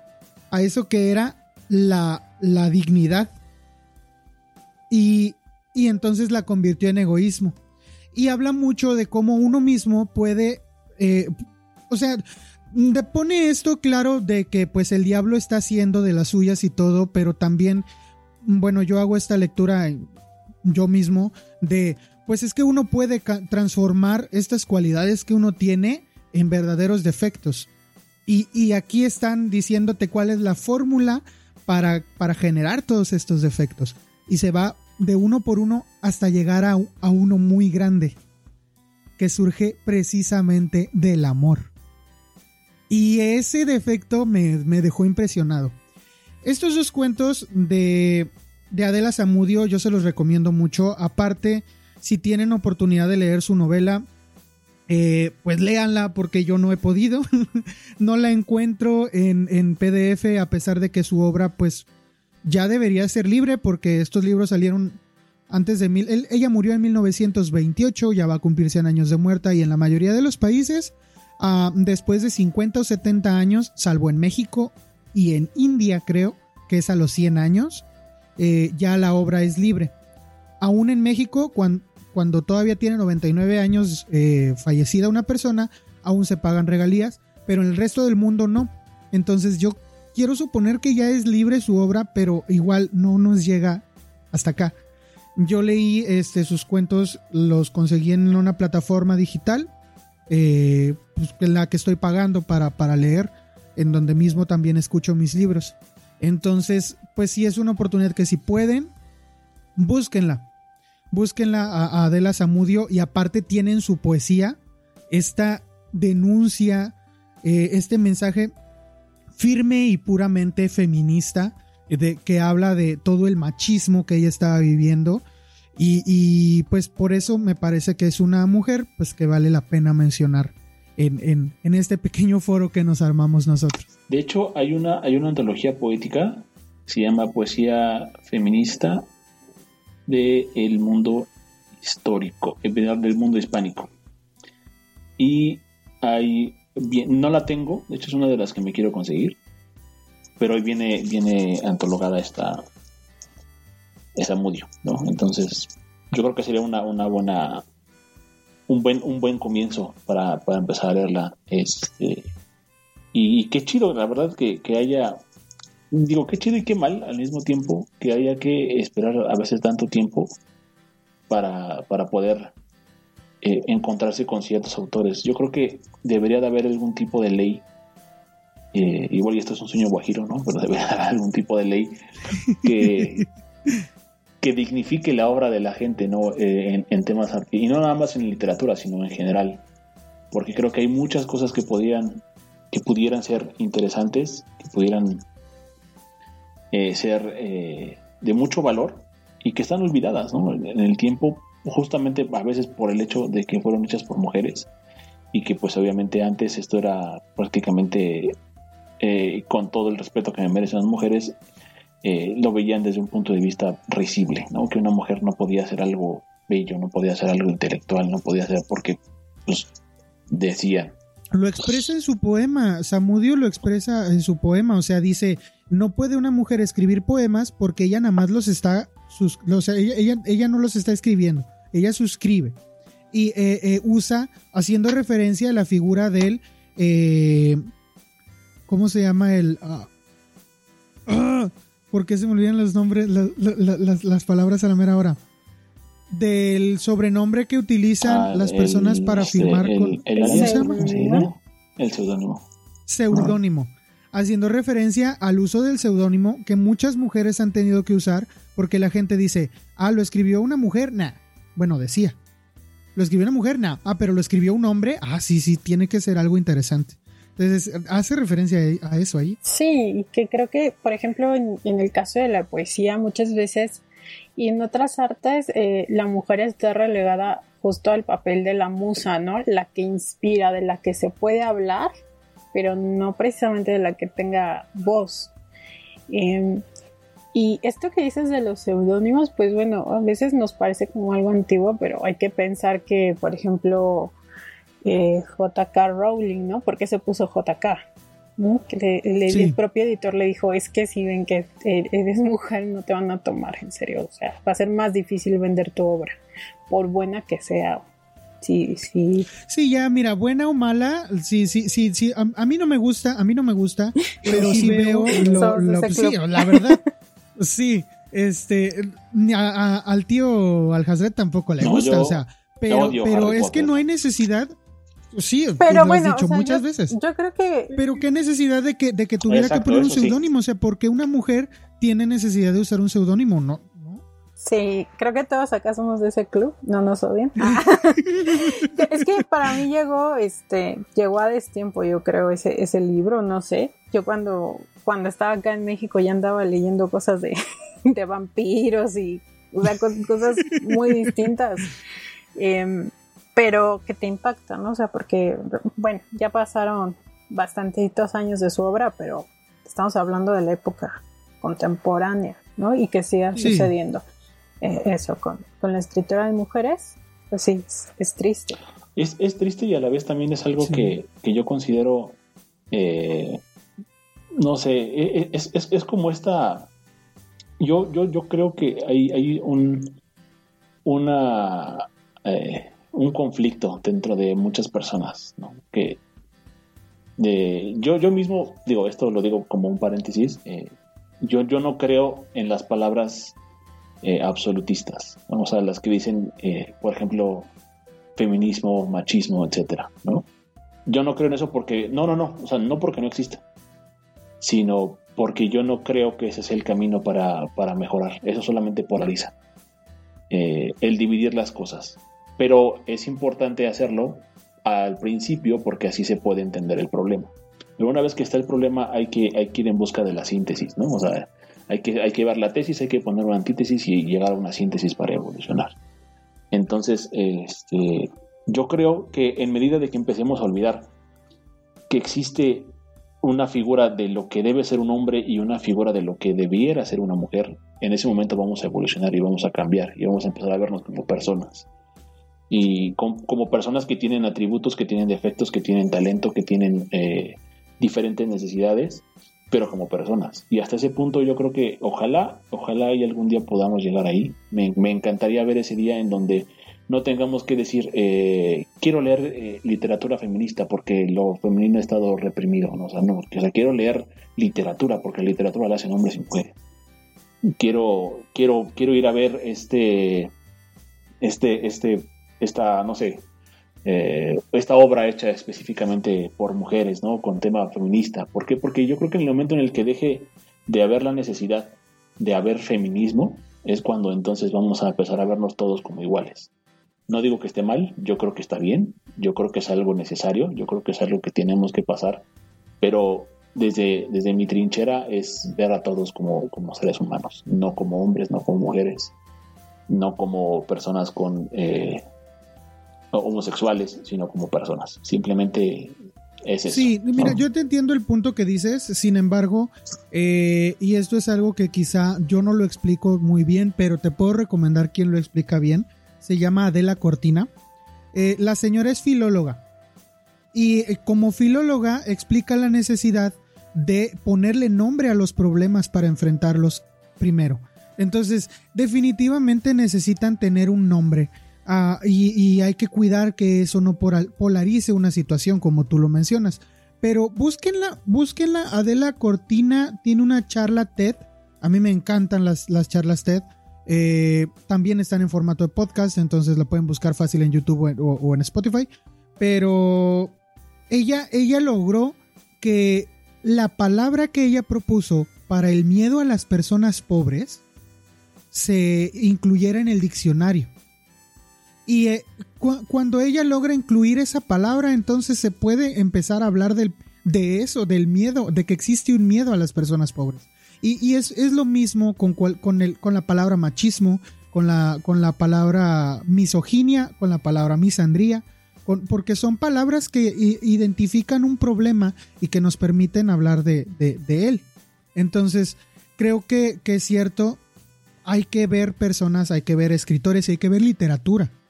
Y no es necesario decir, en un grupo estábamos, en el grupo donde estamos, Bri, eh, un chico de pronto puso, eh, quiero, quiero leer este más autoras. No, perdón, puso ahí, estos son mis autores favoritos. Y puso ocho autores, una autora, entre sus favoritos. Tú estás de acuerdo en que cada quien puede, puede poner como favorito a quien quiera. Pero luego alguien le dijo, es que ¿por qué no lees más autoras? ¿O por qué no están entre tus favoritos más autoras? Pues sus razones podrá tener, no es, no a fuerzas. Pero él, pues como dejándose llevar por esta corriente, dice, ay, pues voy a corregir mi error y voy a leer más mujeres, recomiéndenme este, a quién leer. Pero lo que a mí no me gustó fue que dijo, voy a, voy a enmendar mi error. O sea, no es un error. O sea, quizá tú puedes decir, ah, sabes que pues no he leído suficientes mujeres como para poderte decir que, que son o no mis favoritas. Simplemente, eh, pues, pues, oye, pues sabes que no he leído suficientes. Este, recomiéndame alguna. O a ver cuál es tu favorita. Fíjate que esto fue un poco comentando lo, lo que dices. Fue para mí muy curioso porque yo también cuando eh, estuve en la biblioteca, eh, ahí fue cuando empezamos a reflexionar y también porque se trabajó con, un grupo que se llama Libros Before Tipos, que se dedican exclusivamente a leer literatura escrita por mujeres. Y cuando yo las empecé a escuchar y yo misma caí en la cuenta de que de mis, de mis libros, de mis autores, hasta ese momento el 1% eran mujeres, ¿no? Eh, como dices, habrá que reflexionar eh, por qué es que no las leemos tanto, ¿no? O sea, muchas veces es por desconocimiento. Eh, tampoco quiere decir, ah, es que esa fuerza leer todo lo que han escrito las mujeres o todo lo que escriban las mujeres será bueno, pues no, eso es algo totalmente subjetivo. Pero sí que es interesante empezar a, leerlas y encontrarse con, con ciertos rasgos, ¿no? Vuelvo a, esta, a esta crítica que les recomendaba, que es Laura Freixas, y ella en un momento sí dice algo que, me parece muy interesante, ¿no? muchas mujeres que escriben eh, no les gusta como es que es literatura femenina, ¿no? O, es que están escribiendo desde el lugar de mujeres. Pero ella dice, bueno, pero esto no pasa con los hombres por ejemplo. O sea, los hombres no se ponen a pensar, es que estoy hablando de literatura de hombres, sino que muchas veces lo que, o lo que pone sobre la mesa esta crítica es eh, lo que escriben los hombres se puede tomar por universal. Y eso no pasa con las mujeres. Entonces yo coincido en que en el mundo ideal, y yo siempre hablo de eso, ¿no? Como en un mundo ideal, eh, y ojalá llegáramos, no tendríamos que estarnos diferenciando por nuestro género, por nuestras preferencias sexuales, pero pues sí, en este momento eh, sí queda como el pensar, como en qué están escribiendo las mujeres y, que yo creo que sí es un, es un referente que puede ser tanto particular como universal, ¿no? Hay cosas universales en, en la literatura que escriben mujeres, pero también hay cosas muy particulares eh, del ser mujer y que no, no está mal, o sea, que, creo que es a lo que Laura Freixas habla, ¿no? De eh, por qué las mujeres buscan una androginia eh, cuando se haga crítica de sus obras y los hombres. Entonces eso, ese punto está como interesante de, pensarlo, ¿no? Más allá de, otras cosas. Y creo que el, propósito de este capítulo es un poco eso, ¿no? Darnos cuenta que hay escritoras que si a lo mejor tú no las has conocido por porque se han perdido sus voces un poco, pues que te acerques a ellas y ya decidas si te gusta lo que escriben o no. Definitivamente. Sí, es totalmente válido. Que, que no te gusten, pues ok, pues es tu opinión y, se tiene que respetar porque pues si no, ¿qué pasa, no? Eh, no tiene, no es de fuerza, pero, pero sí hay que decir, o sea, hay, hay otras voces que están allá afuera y que no las has leído y son estas, probablemente. Entonces, a mí me da gusto, por ejemplo, saber que este, les pude recomendar a ustedes dos escritoras que, que no han leído y que la verdad es que a mí me encantaron. Y, las, y sé que las pueden conseguir en digital fácil. Entonces, este, si, si quieren por ahí tengo, por ejemplo, los, los de mi tía Panchita, lo tengo en, en digital porque es libre. Entonces, este, digo, porque es libre, ¿eh? Ojo. Eh, pero, este, pero sí, o sea, pero igual si termina no gustándote porque, por ejemplo, digas, ay, es que es literatura infantil y la literatura infantil no me gusta, ah, ok, está bien, no hay problema. O sea, no pasa nada. Pero sí sería otra cosa diferente, sería, no sabes qué, no, no voy a leer nada que, escriba una mujer. Y creo que sería, creo que no existe quien, quien diga eso. Este, así que pues tampoco creo que haya necesidad de estar haciendo esta diferenciación. Yo creo que, yo creo que hasta es un insulto, bro, la verdad. Eh, no sé, no sé tú cómo lo veas, Bri, pero para mí se me hace como una, una manera de, de, decir, ay, la voy a leer porque es mujer, pobrecita. Yo lo veo así, igual yo me estoy equivocando. Exactamente. Pero a mí no se me hace, no se me hace que eso sea, sea correcto. O sea, el decir, es que tengo que aumentar mi nivel de lectura eh, eh, de, de autoras porque tengo que enmendar algo, se me hace como de, pues pobrecitas, ¿no? Hay que leerlas. O sea, no, yo no creo que eso sea correcto. Creo que, creo que a lo que refieres es como si tuviéramos que cumplir una cuota de género. Y, y, totalmente estoy en desacuerdo con eso. Em, yo particularmente sí decidí como voy a explorar estas voces como lo comentaba, porque me di cuenta que no conocía esas voces y que me estaba cerrando a eso entonces, pero sí, eh, sí, tampoco es la intención, ¿no? Como, ay, vamos a cubrir la cuota de género y vamos a decir que ya leemos mujeres. Pues no, no, no va por ahí el asunto, sino vuelvo a lo mismo y que, a mí me encanta por eso el, trabajo que hacen los tíos, ¿no? El de descubrir nuevas voces. Yo descubrí estas, estas dos que, que menciona Isaac y que me han llamado profundamente la atención, ¿no? Y digo, qué bueno, qué a salir de acá con, recomendaciones y con cosas que no conoces. Y exactamente. Y digo, la verdad es que a mí me ha pasado algo parecido con, el tema de, las de, las escritoras en particular. Me, he topado con, sorpresas súper, súper agradables, ¿no? Y que ya ahora ya son entrañables. Y, que, y que realmente respeto mucho que, que haya y que hubo y que sigue habiendo personas dedicadas a, decirnos, hey, mira, aquí está esto, está muy interesante, ven a, ven a leerlo, ¿no? O ven a descubrir eh, a esta persona. No, yo creo que eh, así, así como, como, como lo hay en la, en la, en la, literatura, debería de haberlo en todos los ámbitos. Hay muchas mujeres multidisciplinarias que no nada más se dedican a escribir, hacen otras muchas cosas. Y que, y que deberíamos empezar a valorar el trabajo de las personas por su trabajo y dejar de ponerles el mote de, como dices, ¿no? O sea, no porque un hombre escriba algo quiere decir que está universalizado, ¿no? Y también igual que, que digo, yo sé que es súper necesario ponerle nombre a las cosas para poder enfrentarlas. Y yo creo que lo más valiente que puedes hacer es aceptar que estás en un error. Y, y pero el error no quiere decir por eso que tú estés obligado a, a enmendar algo, porque a veces los errores, desafortunadamente en ese tema en particular, los hemos venido cometiendo por, por cosas que están incluso fuera de nuestro control. O sea, cuando uno es niño aprende muchas cosas y desafortunadamente venimos a aprender de un, sistema que nos, que nos empujaba a creer ciertas cosas sobre ciertos temas en particular. Eh, y lo que nos toca ahora es decir, o sea, sí, estoy mal, o sea, yo estoy en un error, pero el error no es decir, ahora quiero enmendarlo porque pues necesita, necesitamos enmendarlo, ¿no? Como dices.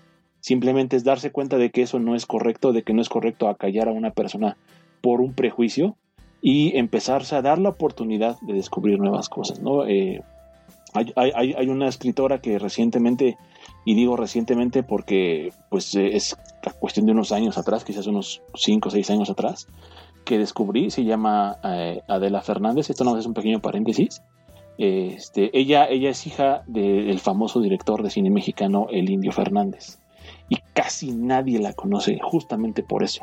Y de hecho, ella hizo mucho trabajo también de cine, junto con su papá, pero su papá era un machista consagrado y entonces nunca le quiso dar el, el, el valor, el valor que ella tenía como, como, como creadora, ¿no? Entonces, aparte, eh, hizo, hizo un, un como parte de paréntesis, hizo, un, librito que a mí en particular me gusta muchísimo. Yo soy aficionado total a, la, cultura y al, imaginario mexicano del, de, ah, la prehispánico, vaya, y editó este libro, ¿no? Que es el Diccionario Ritual de Voces Nahuas. Está súper interesante porque obviamente aquí te das cuenta de los nombres que le ponían a las cosas que ellas consideraban eh, sagradas y por qué, ¿no? Y muchas de esas palabras las usamos hoy en día aquí en México. Entonces, este tipo de cosas son las que deben de salir a la luz y no por el hecho de que Adela sea mujer, sino porque Adela era muy buena haciendo lo que hacía. Por la calidad de su trabajo. exactamente. Exactamente es lo que es lo que yo es lo que decimos, o sea, es que algo se llame literatura porque en el club del tío pues procuramos recomendar literatura y que lo escriba quien lo escriba. Obviamente hacemos este programa en especial porque sistemáticamente se ha fomentado un, una, un sistema en el que, valga la redundancia, en el que pues las voces femeninas se acallan. Por, por eso queremos este, pues no formar parte de, de ese sistema hasta cierto punto, pero no recomendamos al garete solamente porque sean mujeres, sino son cosas que consideramos que son de calidad que son literatura y que merecen amplitud como la obra que son, como la obra de arte que son. Sí, y bueno, y hay que, hay que a mí sí me gustaría decir una cosa. Por ejemplo, eh, las recomendaciones que hemos dado sí son mujeres que han recibido premios por sus escritos. Eh, en el caso de esta chica que, nos, que nos recomendaste tú por, en tu segunda recomendación, Bri, eh, no sé, no tengo idea porque pues es su primer compendio pero ¿sabes si ha recibido algún premio? Sí, este que yo sepa sí fue reconocida, ahorita no tengo como el nombre de, como de una premiación, pero, eh, pero en Estados Unidos sí, o sea, en Estados Unidos fue un, o sea, lo rompió porque aparte, pues creo que sí fue, no sé qué tan intencional o así, pero fue como muy oportuno, digamos, el, momento en el, en el, que salió su, su obra. Pero digo, también no se define por ese cuento, ¿no? Eh, porque los que compone eh, esta antología de Lo estás deseando eh, abarcan otros temas, no, no solo porque luego también se, se, se, tacha a las mujeres de esto, ¿no? Ah, lo escribe por ardida o todo va a hablar de eso y no. ¿Qué es lo que le decían de Adela Ajá, Exactamente. Entonces, bueno, tiene este cuento, pero también tiene esta como otra contraparte de que es como las violencias que puede vivir un hombre dentro de una relación amorosa, ¿no? Por parte de una mujer.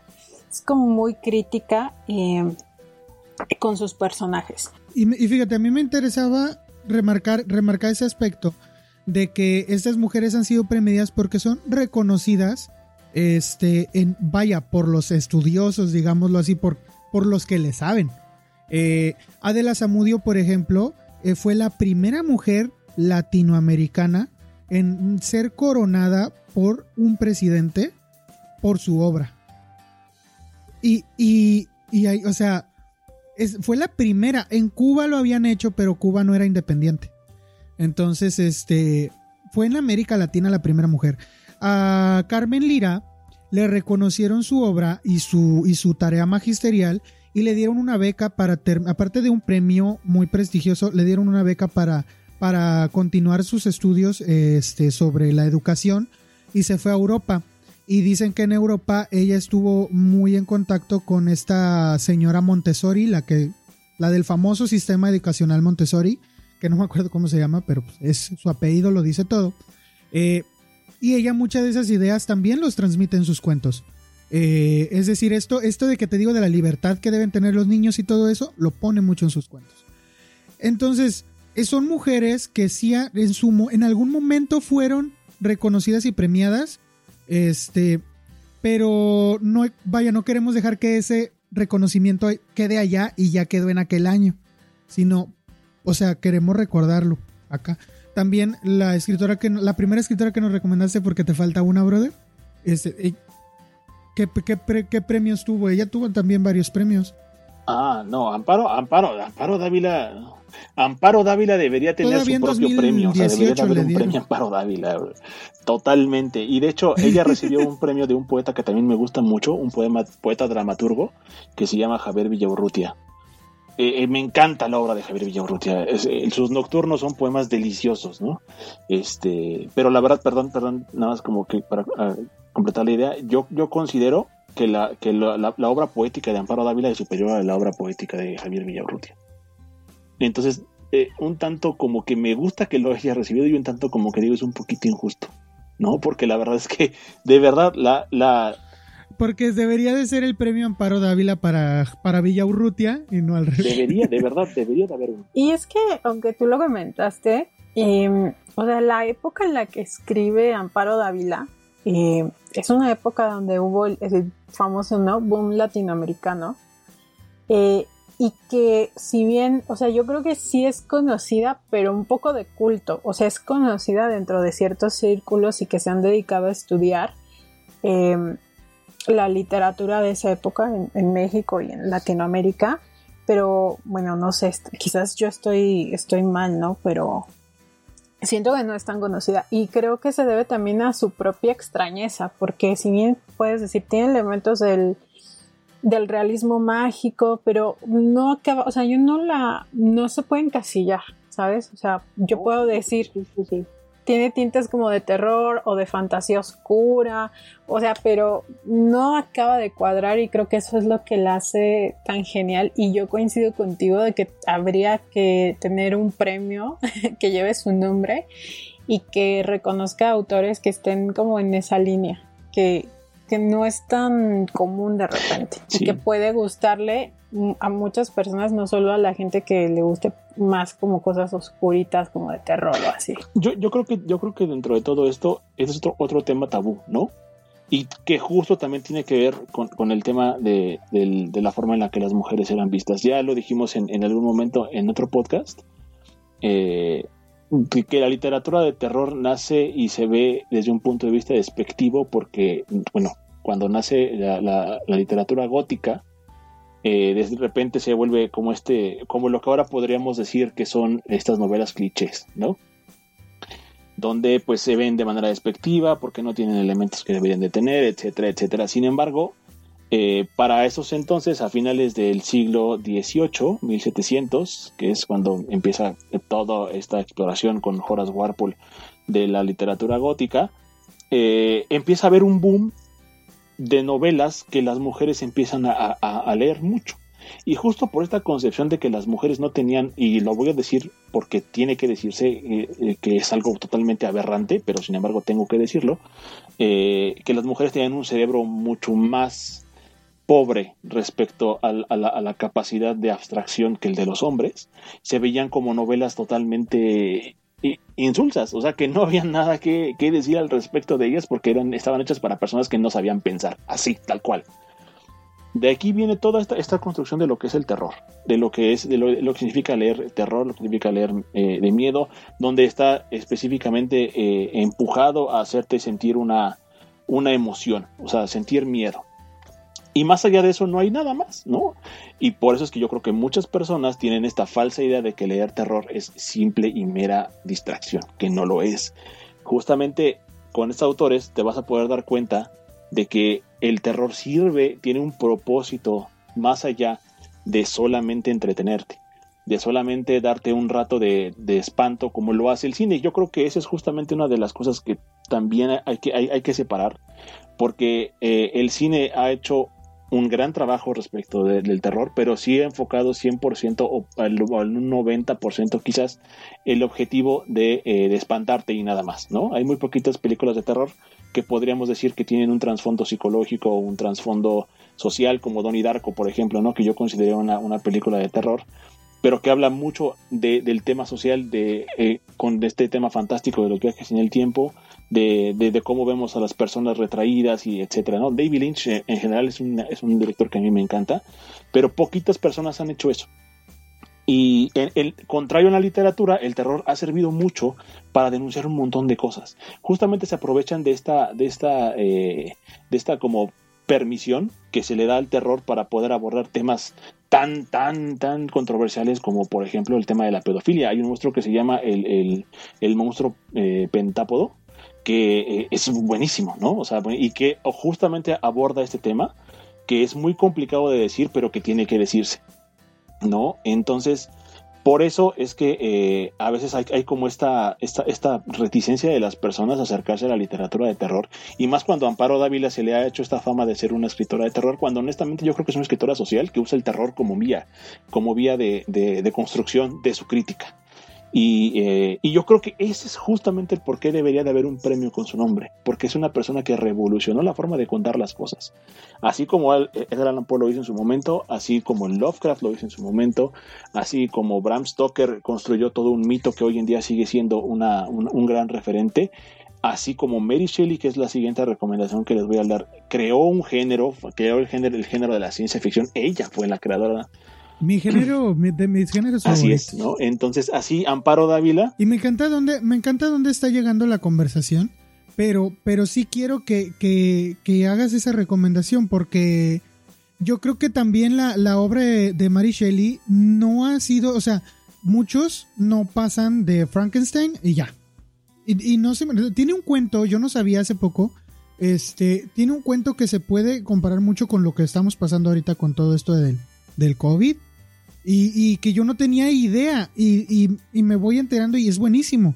Entonces sí quiero que nos quiero que nos hables de ella. Por, supuesto. ¿no? Digo, de hecho, justo, justo para allá iba, nada más como para cerrar esta idea acerca de, de, por qué es importante darle la oportunidad a lo extraño como lo que hizo Amparo Dávila, es porque justo en, este, en, ese, en ese tipo de inclasificables es, es donde reside la genialidad la genialidad de, la obra y que obviamente algo, algo, algo que todo el tiempo te provoca un sentimiento que cada vez que lo lees sigue siendo inquietante y al mismo tiempo te dices, órale, o sea, de algo tan, tan, tan, eh, pues quizás sistematizado, común, no sé cómo, cómo calificarlo, se pueda convertir en algo tan extraño y, tan inquietante y al mismo tiempo que te proponga tanto eh, el reflexionar acerca de un tema en particular. Eh, yo creo que eso es algo muy difícil y justo creo que gracias a eso la gente debería de, conocer más a Amparo Dávila. Desafortunadamente el boom latinoamericano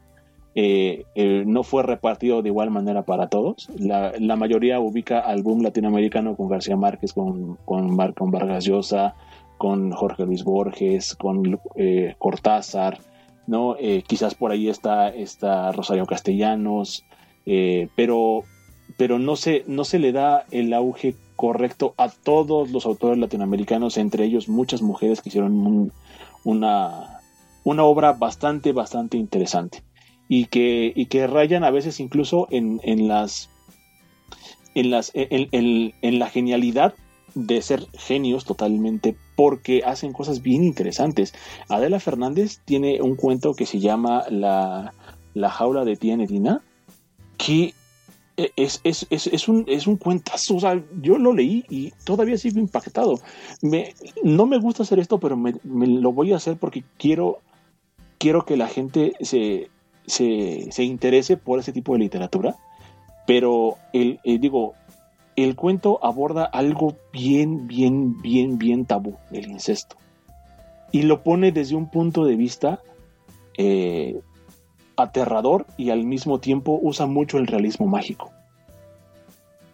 Pero no el realismo mágico que vemos en García Márquez, ¿no? Sino como este realismo mágico de las atmósferas, de, del meterse en un mundo totalmente descolocado de lo que podemos conocer y que cosas que consideramos tabús, ahí se ven un poco más mezcladas con la, con la, con, la, con la cotidianeidad de las personas, a, tal grado de que eh, un, un escenario único de un cuarto, unas escaleras, una señora, un niño y la consecuencia, y, ojo, un niño.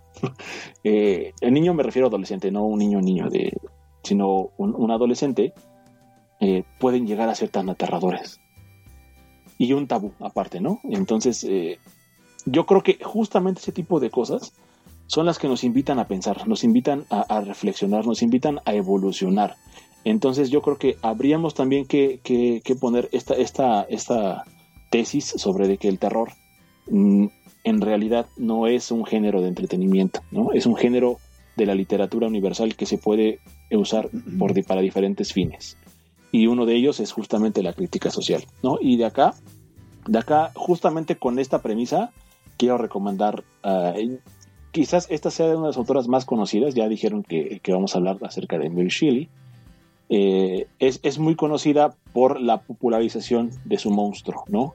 Que desafortunadamente se ha malinterpretado en muchos ámbitos. El monstruo que vemos en Hollywood no es el monstruo de Mary Shelley.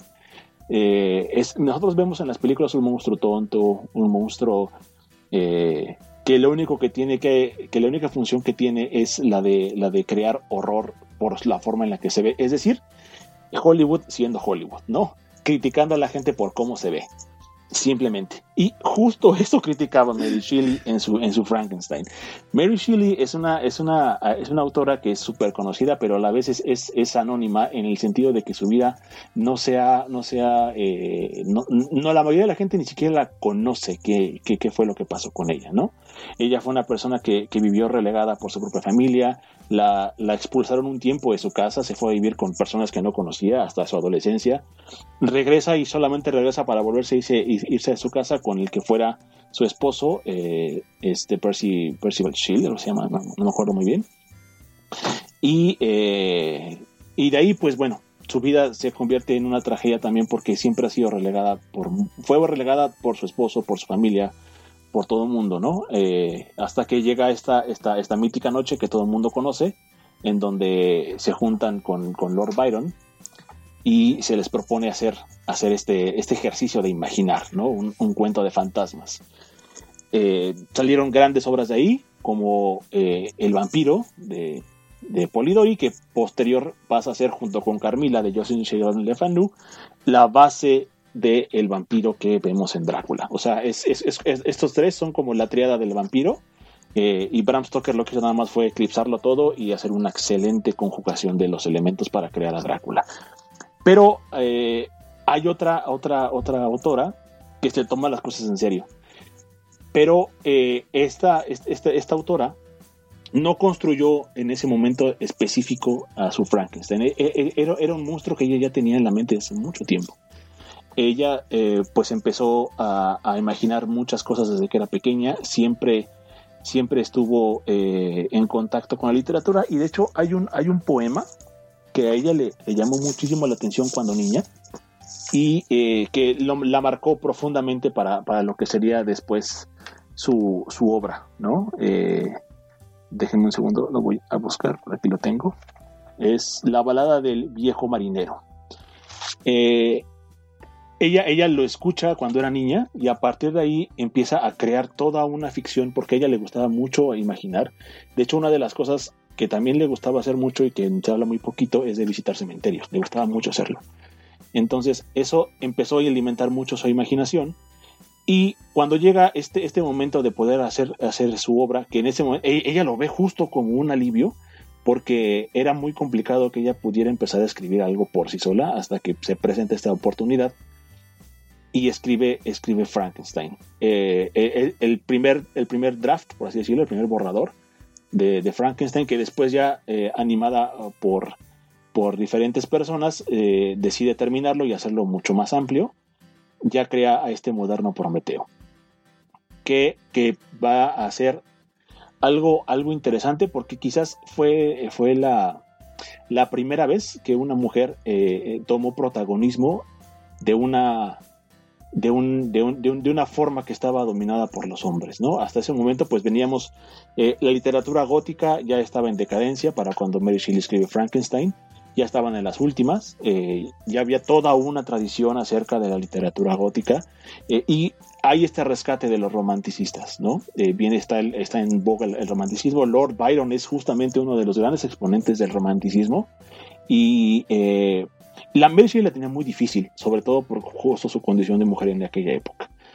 Sin embargo, logra hacer algo tan trascendental que se ha reinterpretado de muchas maneras y aquí hay que agradecerle a Hollywood que, popularizó este mito. Sin embargo, obviamente lo hizo mal.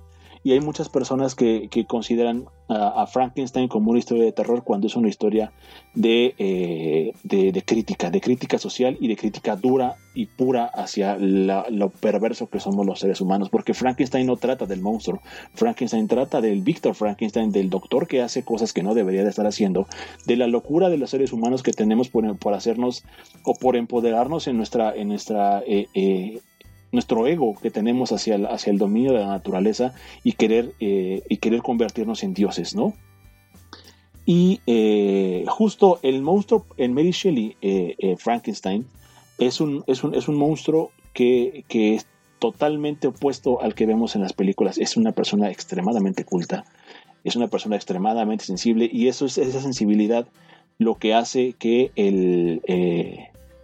que, que, que se denuncien todas esas cosas. Y desde mi punto de vista muy personal, probablemente haya muchos que me puedan debatir y que me puedan meter un zape, pero para mí el monstruo eh, es, es la mujer personificada desde el punto de vista de Mary Shelley por todos estos atropellos que ha, que ha, recibido durante toda la historia, donde esto este poco reconocimiento, esta, esta valoración de las mujeres por cómo se ven, por qué tan jóvenes son, por qué tan, eh, tan, tan eh, diestras en, en, el tema doméstico son y se les, se les acalla completamente por, la, eh, por su condición de ser mujeres, ¿no? Yo creo que está muy retratado ese tema de cómo la sociedad ha aplastado a las personas que son diferentes, a las personas que tienen algo algo que ofrecer completamente diferente a lo que en, su momento se está planteando en la sociedad. Y eh, esta es como su obra cumbre, por así decirlo, pero también escribió muchos cuentos. Escribió cuentos, eh, todos en, tema gótico. De hecho, yo creo que Mary Shelley rescató mucho este, este, este género literario, que ya estaba prácticamente en el olvido. la última gran novela de, tradición gótica es Melmo del Arabundo, de eh, Maturín, me parece, si no estoy equivocado, y, eh, donde nos habla acerca del tema de la inmortalidad, ¿no? Y acá Mary Shelley retoma también mucho esa, esa, esa posición de, lo inmortal desde el punto de vista eh, fatalista, por así decirlo, y aparte la dirección que va tomando el, el curso del avance tecnológico de la humanidad, ¿no? Porque justo Mary Shelley vive esta, esta, esta inflexión entre dos mundos, entre el mundo espiritual y el nuevo mundo del conocimiento que se venía aplazando. De hecho, el romanticismo surge como una, una, una contracorriente a toda esta ilustración, que ya estaba súper implantada, ¿no? Del tema de la ciencia, etcétera. Entonces, el romanticismo trata de rescatar esos, esos valores fantásticos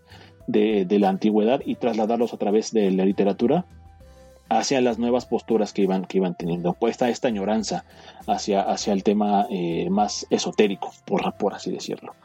Y eh, en ese contexto Mary Shelley escribe, escribe muchas cosas, todos en, eh, en, este ambiente gótico que, que rescata mucho la, la, libertad, por así decirlo, de hablar, que eso es otra cosa súper interesante, porque aquí es donde mujeres como Mary Shelley en la antigüedad encontraron un alivio para poder expresarse. Y, eh, por ejemplo, Anne Radcliffe, que se considera la mamá del género gótico, ella, ella escribió eh, prácticamente las novelas que le abrieron la puerta y estableció el canon para poder decir qué es literatura gótica. Eh, es interesante que las mujeres hayan, hayan, hayan, hayan hecho, hayan forjado lo que hoy consideramos un género que, que, está dominado por los hombres, ¿no? Por ejemplo, el terror y la ciencia ficción.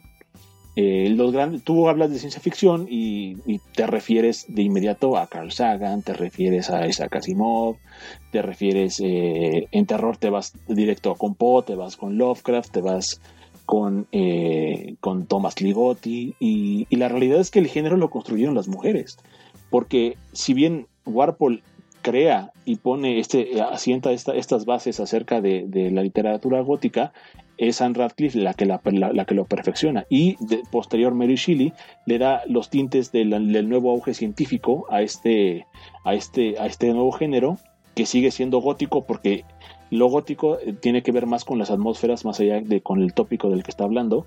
Entonces em, se mete esta, esta, esta, esta facción de miedo acerca de, los nuevos descubrimientos, que es un miedo que tenemos latente todavía. Hace, hace poquito yo escuché eh, sobre, sobre un, una sobre un tema, ¿no? De, planteaban, ¿qué, qué, qué, va a pasar el día que el ser humano eh, encuentre la forma de hacer eh, máquinas que puedan autorreplicarse. ¿no? ¿Qué va a pasar? ¿no? ¿Qué nos va a pasar como humanidad? ¿no? Si no le ponemos un freno a, ese, a este avance tecnológico que estamos teniendo desenfrenado. Eso mismo plantea, plantea Mary Shelley en el punto de vista de los alcances tecnológicos que podemos tener, qué tanto nos van a poder afectar como, como, como especie y quizás incluso estemos a punto de crear nuestra propia destrucción para dar paso a la evolución de lo que, de lo que sigue. Y eso es justamente lo que, eh, lo que es la criatura en su, en su, en su Frankenstein. Y eh, en sus cuentos aborda mucho el tema de, del, de, de las atmósferas de lúgubres que, que están como muy presentes en su, en su imaginario. Aparte, es otra cosa que desde mi punto de vista igual también es totalmente personal.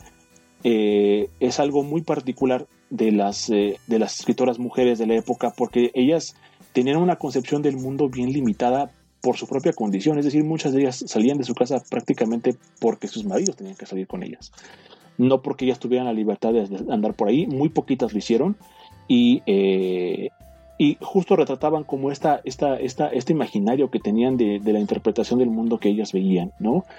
Y, eso hace que los cuentos de Mary Shelley también sean muy interesantes y poco conocidos. Entre ellos hay uno que me gustaría recomendar mucho que se llama El sueño.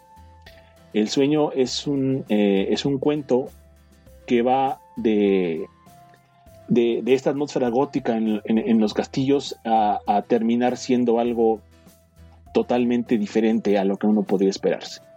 Eh, toca mucho el tema acerca de qué tanto estamos nosotros preparados para enfrentar nuestra propia realidad y, de qué tanto podemos nosotros eh, conocernos a nosotros mismos, Y justamente esta atmósfera de miedo que, hace que a veces te pongas en un estado de alerta, te empiece como a revelar cosas de ti mismo, porque si bien es un relato fantástico, habla mucho acerca de las cosas que no conoces de ti mismo, ¿no? Entonces a mí el sueño es uno de los relatos que más me gusta, otro es eh, el, Mortal Inmortal, que también habla acerca de esto, de, esta, de este sufrimiento de, tener que ver la decadencia de manera forzada. Es algo bastante, bastante interesante.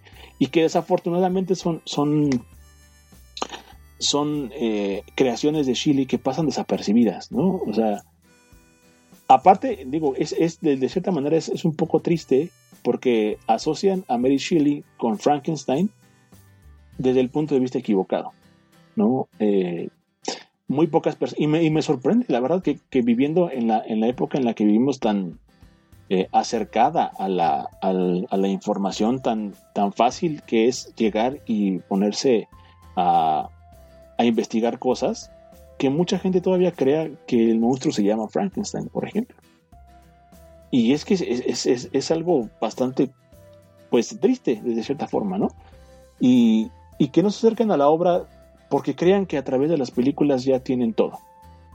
Pero afortunadamente se, se, nos ha abierto un mundo donde se puede compartir, por ejemplo, cosas como este podcast, en donde podemos poner nuestro granito de arena para, para corregir ese camino, ¿no? Incluso hay un debate todavía que para mí no es un debate, para mí es una necedad, eh, de si Mary Shelley inventó o no el género, el género de, de ciencia ficción. Ay, es una, es una rotunda tontería porque eh, es ahí sí para que vean, ahí sí yo veo al machismo eh, claro y puro que se niega a reconocer que una mujer pudo inventar un género. No que ya había cosas, que ya había este precedentes y que no eran, no eran ciencia ficción. La primera novela de ciencia ficción como tal fue El moderno Promete. Y, no, pueden ponerle ningún, o sea, no, no, no, por más que quieran ponerle un pero. O sea, fue la primera con todas las características y de ahí en adelante tienen las mismas características las, las novelas. Pero pues, o sea, se aferran, se aferran precisamente, yo lo veo, como un acto completamente y de hecho, yo, yo, siempre he, debatido ese punto de vista cuando la gente me dice esto, digo, bueno, entonces ya no habría que considerar a Edgar Allan Poe como el como el, el, el, inventor del cuento moderno, ya hay un montón de cuentos antes de él. ¿No? No podemos decir que él inventó el género policíaco porque ya había muchos precedentes de gente que investigaba cosas en, en, los libros. O sea, eso no. ¿Pero por qué? Porque a lo mejor hablan pues hombre, ¿no? Y no cuesta tanto trabajo desde, desde la preconcepción de este, de este mundo construido a través de la óptica de los hombres donde una mujer no tenía las capacidades para poder hacer algo que realmente revolucionara, ¿no? Y, es que Mary Shelley nos, o sea, Mary Shelley hizo a Lovecraft, ¿no? Mary Shelley hizo a todos los, el precedente, porque la realidad es que eh, ella, ella planteó algo bien interesante. ¿Qué tanto es, es, es, es viable que el hombre sepa cosas? ¿Qué tanto es viable que el hombre pueda hacer, hacer cosas? ¿Qué tanto es viable que el hombre pueda acercarse a lo que en su momento se llamó Dios? No, eso es algo, y eso quizás también molesta, es molesto, por, sobre todo para la, para la sociedad puritana que era, que era la inglesa de aquel momento. Y, y ah, pero se me hace absurdo que sigamos debatiendo si Mary Shelley es o no la artífice de, este género, porque la realidad es que lo es. O sea, pese a quien le pese, le incomoda a quien le incomode, hoy la ciencia ficción existe gracias a que Mary Shelley se sentó un día a, escribir lo que ya venía imaginando desde hace mucho tiempo. Y bueno, no, no sé, este, a mí me parece también lo que comentas, es una obra profundamente filosófica, que creo que eso también le da un sello a lo que es la ciencia ficción. O sea, si nos ponemos a ver las obras de ciencia ficción que igual son consideradas un género menor, un género que no tiene que aportarle, pero todo lo que aparece en, las buenas obras de ciencia ficción es un debate filosófico y del el uso eh, del hombre y el poder desmedido que quiere tener o que siente tener para dominar a otros, ¿no? Y bueno, no, sé, pensando en el moderno Prometeo, a, mí me llamó mucho la atención cuando hace muchísimos años yo vi un documental sobre la vida de Mary Shelley y que también hablaban de cómo era su relación con la muerte y con un acto que es, o una experiencia que es profundamente femenina, ¿no? Que es el aborto. Ella vivió en su vida muchos abortos, tuvo sufrió abortos y desde ahí tuvo como una relación que le marcó con este sentido de la vida y muerte, que si bien no, no es, o sea, cómo está esa experiencia de vida femenina y la llevó a algo que trasciende el rol mujer-hombre, ¿no? Pero eh, que me parece fundamental, ¿no? Y es una gran escritora y que se debería de conocer más allá de, o conocer que ella fue, conocer más a profundidad su, su obra Frankenstein, más allá de las visiones cinematográficas, pero también conocer sus cuentos, que son, son muy buenos. Son, exactamente, son muy buenos. Y te digo, yo creo que, yo creo que también aquí, digo, eh, espero que, este espacio eh, se, siga, se siga viendo desde el punto de vista de nuestros escuchas como un espacio donde vamos a proponer cosas, donde un espacio donde estamos aquí para igual reconocer cosas y también denunciar algunas cosas. Yo creo que eh, desde mi punto de vista la denuncia que yo haría ahorita es, es hacia, hacia el cine, hacia Hollywood en particular, ¿no? Estas, este, esta mala costumbre que tiene de apropiarse de las cosas y contarlas como si fueran absolutamente su punto de vista y que desafortunadamente gracias al, gran auge que ha tenido esta, esta forma de entretenimiento, porque para mí sí Hollywood es que en un 90% entretenimiento puro, eh, se, se tome como, como, como absolutistas, ¿no? O sea, yo me, he topado con, mucho, con muchos, y, de verdad digo muchos porque lo son, no, es, no, es, no, estoy, no estoy diciendo a, a, la ligera muchos, o sea, realmente muchas personas diciendo que les aburre leer eh, el moderno Prometeo. Muchos ni siquiera entienden por qué es el moderno Prometeo. ¿no? ¿Quién fue Prometeo para que este sea un moderno Prometeo? ¿no? Eh, que les aburre porque no, ellos esperaban ver este, a este monstruo estúpido eh, tomando la sangre de las personas y al final esta horda enardecida quemando el castillo de, de Frankenstein, ¿no? Eh, cuando la realidad es que el, final del libro se me hace uno de los finales más hermosos que he leído en mi vida. Eh, no sé, es, este, este, este acto de amor puro de, hijo a un padre, porque así es como, como, como la criatura ve a, Víctor como su padre, pese a que lo odia. Y pese a que, se, a que se dio cuenta que también estuvo mal en su, en su forma de actuar porque eh, es, increíble, o sea, de verdad, es, una novela, es una novela, es una novela que, justo habla acerca de, del pecado del hombre, del pecado de ser un hombre, y no me refiero a hombre al género masculino, sino a la humanidad entera, ¿no? Porque justo hay, hay una parte que me gusta mucho de la novela, donde él se esconde en una covacha con una familia y está viendo las actividades, que de hecho él aprende mucho de esa familia, escucha relatos del padre, eh, ahí es donde él aprende a hablar incluso, o sea, es algo interesante.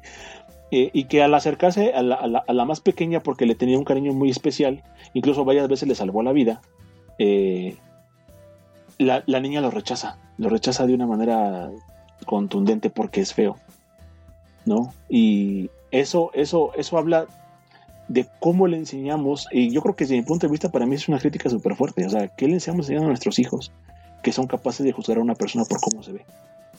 Más allá de siquiera antes escucharla o, darle, o darle el, beneficio de decir, pues eh, antes de juzgarte, quiero conocerte. ¿No? Es, es, una...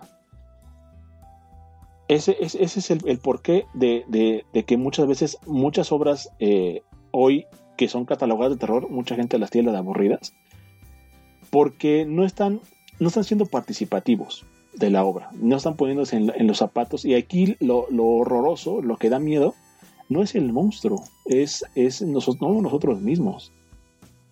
Lo que da miedo es hasta dónde podemos llegar con esta frase maquiavélica de el fin justifica los medios. ¿Qué, qué, tan vigente está eso y qué tan vigente estará? Yo creo que Maquiavelo ahí es, es, una máxima de, de, por vida, lo, que, lo que dijo, ¿no? Y, y, y esta, este, este, comportamiento constante y, repetitivo de, de, hacer el mal, lo, lo dijimos en, en, en, el live que tuvimos de eh, La guerra no tiene rostro de mujer, ¿no? O sea, somos capaces de horrores increíbles y ese es el miedo que debería de provocar. Lo que, lo que te provoca esta, esta sensación de terror es saberte parte de una, de un, de un, de una especie que, es capaz de las mayores atrocidades. Y eh, el miedo aquí no está encarnado por sustos o por eh, estas eh, tradicionales formas de asustar del cine que son los screamers o las situaciones paranormales, el jump scare exacto, ¿no? Aquí el, miedo, aquí el miedo tiene que ver con que te sientes y que te pongas a reflexionar sobre ti mismo. Pero desafortunadamente eso, eso hay muy pocas personas ya y tengo que culpar a eso eh, de la literatura, de la mala literatura que se promueve, de la, de la, de, este, esta idea que se tiene de que tienes que leer lo que sea porque tienes que leer, no importa lo que leas. O sea, en este caso vamos a darles las chambeadoras. lo, lo, abarcamos, lo, abarcamos muy, muy ampliamente en el capítulo en donde nos hicieron preguntas los sobrinos. Eh, capítulo 10 y 11, si mal no recuerdo. Eh, y lo dijimos. La verdad es que la sociedad del consumo rápido nos está dando también libros que se consumen rápido pero que no nos dan nada que pensar. Y esos mismos libros están entorpeciendo nuestra capacidad de análisis y, la, capacidad que tenemos de tomar un libro que de verdad nos haga eh, pensar o reflexionar, tener este tipo de eh, diálogos filosóficos con nosotros mismos a raíz de leer un libro, es algo que hace la verdadera literatura y no todo lo que hay actualmente, no todo lo que está impreso es literatura. Entonces, eh, me encanta cómo terminamos esta conversación, eh, pero tenemos que terminarla porque ya llevamos dos horas grabando. Y, yo, o sea, me, gustó mucho que haya, se haya dado la conversación sobre por qué es importante hablar de escritoras, pero bajo qué términos es, necesario hacerlo. Porque, pues sí, yo me quedo con esto de, eh, es necesario no dejar que la buena literatura se quede en el olvido, de quien sea, pero que no hay que dejar que la buena literatura se quede en el olvido. Y pues no sé si ustedes quieren dar una conclusión. Pues yo nada más quisiera concluir este, este, este capítulo diciendo que la intención es, eh, es poder dar a conocer una, un, problema que tenemos, un problema que, que debemos solucionar a la brevedad, que es el dejar de vernos como, como una competencia y empezar a vernos como, como creadores de algo maravilloso, ¿no? No nada más de la literatura, sino en general. Eh, que el, gran problema es que nos hemos dedicado a callar voces por simples prejuicios y que eso no debe suceder, que las mujeres tienen una voz no solamente que merece ser escuchada, sino que realmente tienen una propuesta súper interesante que darnos y que hay que empezar a, rescatarle esta, esta parte, ¿no? Y, y que es bueno empezar a hablar acerca de, acerca de ellas, acerca de sus, de sus, de sus vidas, de sus trayectorias, porque también es súper interesante, ¿no? Es súper eh, aleccionador a veces ponerte en los zapatos de una persona que ha vivido eh, con un montón de limitaciones y que a pesar de eso decidió ir por sus sueños y, alcanzar la grandeza, ¿no? Justo lo que decíamos hace ratito de Amparo Dávila. Eh, y para nada más para dejar como este tema sobre la mesa, para que todos y cada uno de ustedes hagan sus reflexiones como ustedes las quieran hacer. Esto, por supuesto, es mi, posición personal. Yo repito, para mí no, no, se me hace correcto tomar una posición y polarizar, pero sí esta parte en particular se me hace muy interesante y que deberíamos hacer ya algo al respecto, ¿no? Eh, el, premio a los mejores libros de terror se llama Bram Stoker. El premio a los mejores libros de ciencia ficción se llama Hugo. Yo creo que debería de haber un premio Mary Shelley. Porque la verdad es que no hay otra forma de referirse a la literatura de ciencia ficción y de terror. Eh, yo creo que deberíamos de empezar a, exaltar esto porque obviamente mucha gente conoce a muchas eh, y, relaciona a grandes personalidades de la historia gracias a que se les ha nombrado por, para, para un galardón de mucha, de mucha importancia, ¿no? Eh, el mismo Nobel, por ejemplo, ¿no? Mucha gente sabe quién fue Nobel gracias al premio Nobel. Eh, y mucha gente sabe quién es Bram Stoker gracias al premio Stoker. Y mucha gente relaciona el mejor terror hecho porque Bram Stoker escribió uno de los mejores libros de terror en, la historia. Pero la verdad es que eh, debería de haber un premio Mary Shelley para la mejor ciencia ficción de terror. Yo creo que debería de haber un libro, un, perdón, un, un, premio Mary Shelley para una para una categoría de esta, de esta naturaleza y, que deberemos de empezar desde ya a, dejar de dejarnos de estas, de, estas cosas infantiles y, narcisistas de decir quién es mejor y quién es peor. Simplemente hay que lanzarnos, hay que darle voz a aquellos que no la han tenido y hay que empezarnos a dejar de, de esta vanidad que nos está acabando a todos como, como especie, ¿no? O sea, nadie es mejor ni peor que otra persona, todos tenemos errores, todos tenemos aciertos. Y en la realidad es que las, las mujeres afortunadamente se han visto eh, reprimidas durante mucho tiempo. Actualmente no hemos logrado lo que deberíamos de hacer como sociedad, pero yo creo que podemos ir caminando hacia allá, ¿no? Y este podcast, desde mi punto de vista, es, es, es eso, es un, es un granito de arena para decir que existen otras cosas que leer y que las mujeres tienen una voz muy, muy bella y tienen muchas cosas que contar y muchas cosas que hacernos reflexionar. O sea, podemos sentarnos con todas ellas, agarrar sus libros y empezar a, hacernos este proceso que Hegel eh, bien nos dejó heredado, ¿no? Este proceso dialéctico. Tener una tesis tener nuestra antítesis y juntos, al, acabar el libro, llegar a una síntesis, ¿no?